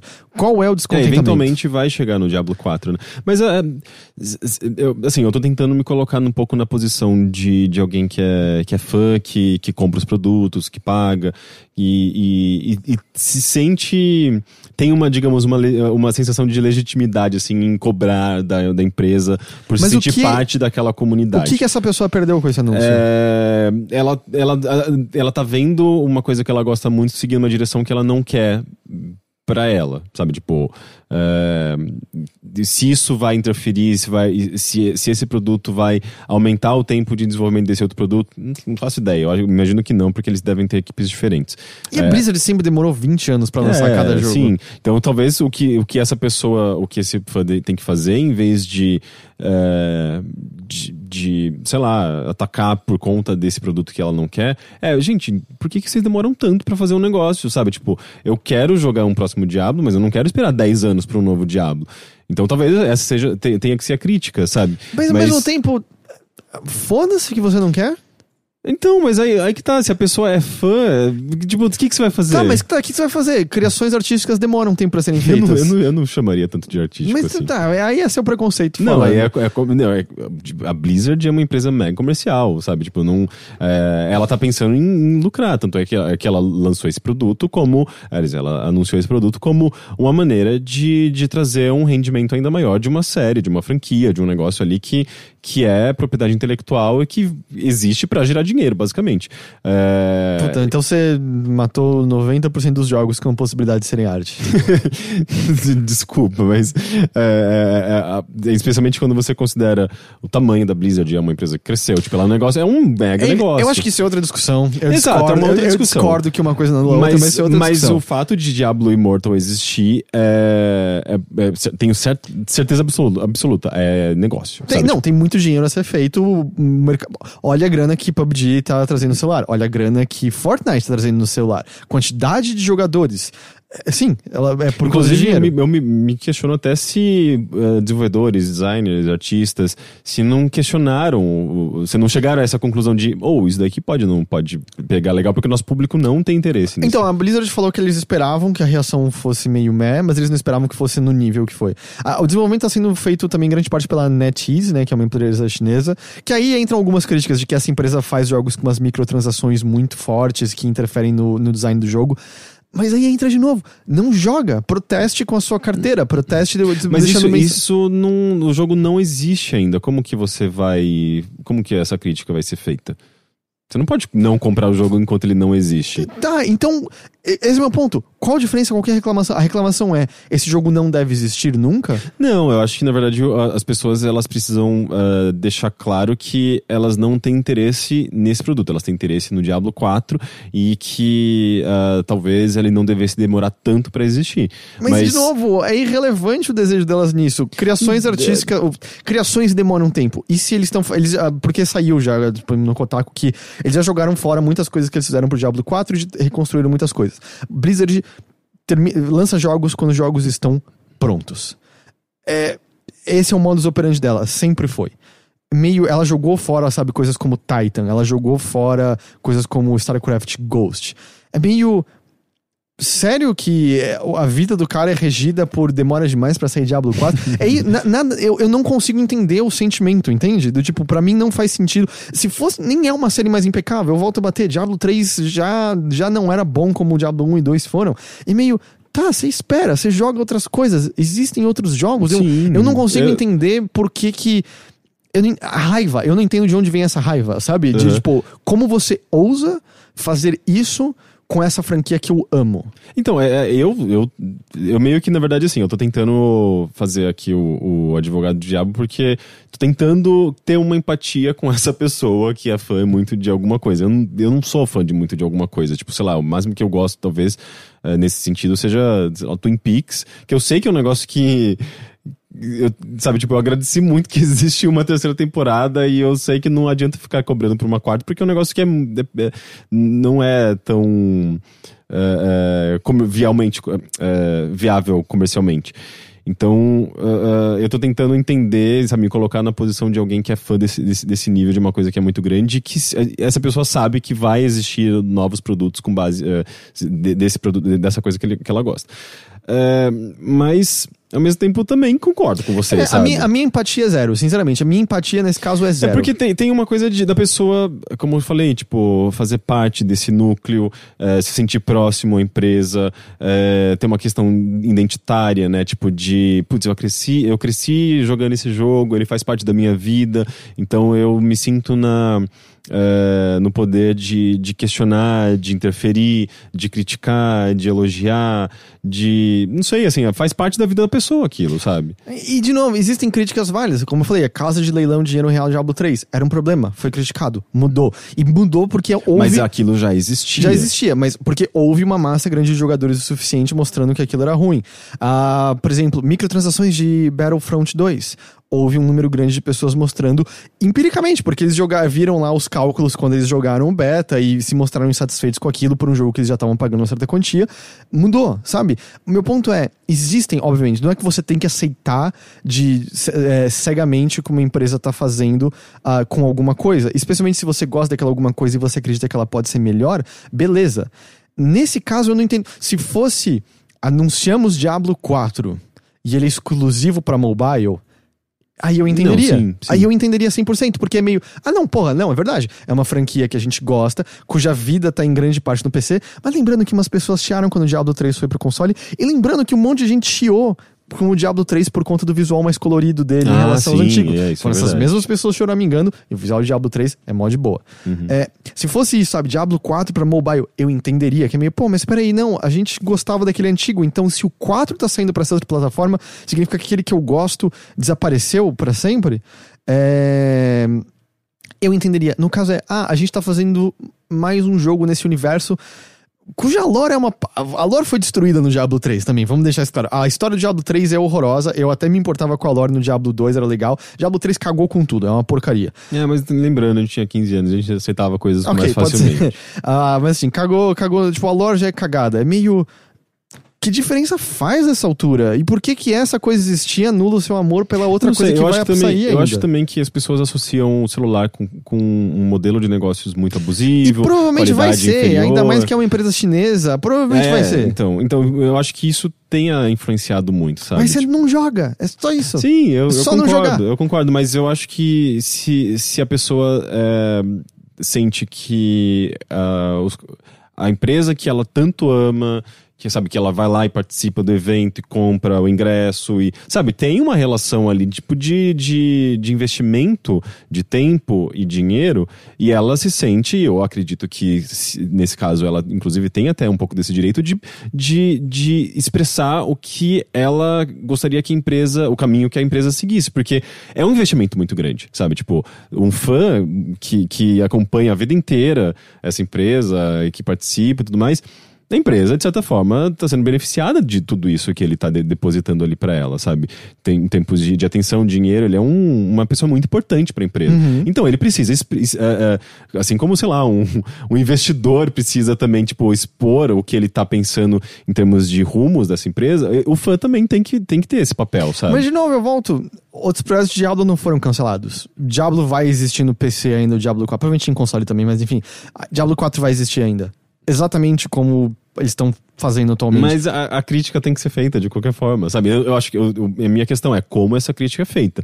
Se ela, se ela atinge desenvolvedores a ponto da, da da moral desse desenvolvedor cair e afetar o desenvolvimento do próprio Diablo 4, que pode acontecer, é, daí é ruim, sabe? Mas eu acho que se a, se, se, a pessoa consegue transmitir esse descontentamento de uma maneira respeitosa, eu não vejo nenhum, nenhum problema. Bom, não foi o que aconteceu, né? É, porque a gente sabe que é um público que pode ser bastante tóxico. É, sei lá, é. Aí se a mensagem fosse colocada de outra forma, é, é não sei, eu fiquei vendo mensagens e Cara, é, dava vergonha, assim, dava vergonha uhum. da maior parte delas, assim. Era é, sei lá, cara, parece um monte de criança cujo brinquedo foi arrancado da mão. É, Uhum. E, e é, e é muito estranho, né? Como. Eu não sei, assim, o público parece que amadureceu, mas é, esse tipo de atitude continua sendo muito presente no mercado de games, né? No meio de games, na comunidade. E eu não sei exatamente qual é o. é, o grande, sei lá, a grande razão para que a gente permaneça tão mimado, sabe? É, eu, eu me incluo aqui porque a gente trabalha com games, mas na verdade o que eu mais quero é me afastar desse tipo de, de comportamento de comunidade, sabe? E, mas eu acho que tem muito a ver com isso, sim. Sabe? A pessoa ded- dedica tempo demais, dinheiro demais, é, aquilo faz parte da identidade dela e ela se sente é, nessa, nesse direito de, de cobrar de uma maneira muitas vezes tóxica, né? É, bastante, assim, na verdade. Enfim, esse foi, o- foi, foi o maior evento, eu acho que, é, da- que, que rolou, provavelmente. E eu acho que a gente tem que, a gente tem que, tem que meio dar adeus agora, porque hoje o nosso tempo, nosso tempo tá acabando, né? Mas, Mas a gente menos- conseguiu abordar bastante É, a outra coisa, de coisa que aconteceu foi bastante que o coisa. Hajime Tabata saiu da Square. Ele era o diretor de, de Final Fantasy XV no lugar do. é, ele se tornou diretor de Final Fantasy XV no lugar do Tetsuya Nomura em 2013. Ele saiu da Square e com isso, três dos quatro DLCs que estavam planejados pra Final Fantasy XV foram cancelados. Foi. Só vai sair o Argent, que é em março do ano que vem. Que louco, assim. Ele tava há muito tempo nesse projeto, assim, foi meio, meio inesperado essa saída, pegou todo mundo de surpresa. É, né? Final Fantasy XV, né? Um negócio que justamente também levou 10 anos, não, não sei exatamente das Mas teve bastante expectativas sucesso. finan- É, então, sucesso, mas qual é a importância e relevância? Eu gosto de Final Fantasy XV. Eu achei bem legal. A história é um lixo, mas jogar o mundo e os 10 combates... anos pra, faz, pra, pra, pra você jogar esse jogo que eu, pelo menos, nem terminei, né? E, e eu mal lembro, assim. Eu não, não, não representa nada pra mim, não diz nada pra mim. A comida, lembra da comida? Prefiro comer no- na Liberdade. Eu moro na Liberdade, inclusive, ali no restaurante japonês. tem uma tá experiência bom, mas muito e todas melhor. as milhões... Nossa, mas tá, tá, tá pedante, né? que coisa, né? Eu moro na Liberdade, eu quero que se 10 foda... anos. É, eu quero que se foda todo mundo que não mora na Liberdade, não sabe comer onigiri lá, foda-se você. É isso, né? Ué, não é porque eu moro, qualquer um pode Seu jogo quer dar lucro não é arte, filha da puta. É isso aí. Arte é só quem rala e faz o jogo pra não ganhar dinheiro nenhum depois. Porém, quem def- defendeu o gamer aqui hoje fui eu. É verdade. eu não tô entendendo direito. É uma pilha de contradições isso daí. Eu não tô entendendo nada. Mas é isso, gente. A gente tem que encerrar por aqui hoje. ah, porque hoje a gente teve que reconfigurar algumas coisinhas, mas isso já não vai mais ser problema, né? Nas próximas edições da. Agora já tá tudo configurado certinho. A gente tá com um novo computador agora pra fazer transmissão, que bem melhor agora, tudo, né? O Dan tá mais confortável com uma tela maravilhosa agora na frente dele. É, E é isso, então, gente. Só lembrando que coisas que as pessoas podem encontrar no Overlord. Você pode encontrar a transmissão completa de The Quiet Man na sexta-feira passada que eu fiz com a Nina, minha esposa, porque o Rick se recusou a, a jogar The Quiet Man. Ah, que mais? A gente publicou um vídeo de 60 Parsecs. Que é um jogo meio de escolha sua própria aventura. O Henrique amou. amou. Assim, ele acha que. Você não para de jogar, né? Desde então, aquele jogo. É, ele não para de falar sobre aquele jogo toda hora pra mim. Ahn, que mais? Teve o bilheteria já da semana, que eu não sei explicar porquê. Eu senti que foi especial. Eu, eu, divertido. eu senti ele muito bem. E a gente vai ter mais vídeos em breve de Tetris Effect, vai ter justamente do Fluffy Horde. E continue acessando apoia.se barra overloader para se tornar um dos nossos apoiadores, que é isso que mantém a gente de pé aqui, para poder falar mal de quem reclama das coisas e poder eu falar mal do Rick quando ele fala que games não é arte. Quando, Né? eu falo, quando eu falo mal, de você falando mal. e é isso aí que todo mundo fala mal. E é isso aí, podcast. gente. Muito obrigado e a gente se vê de novo então na semana que vem. Tchau, tchau. Tchau.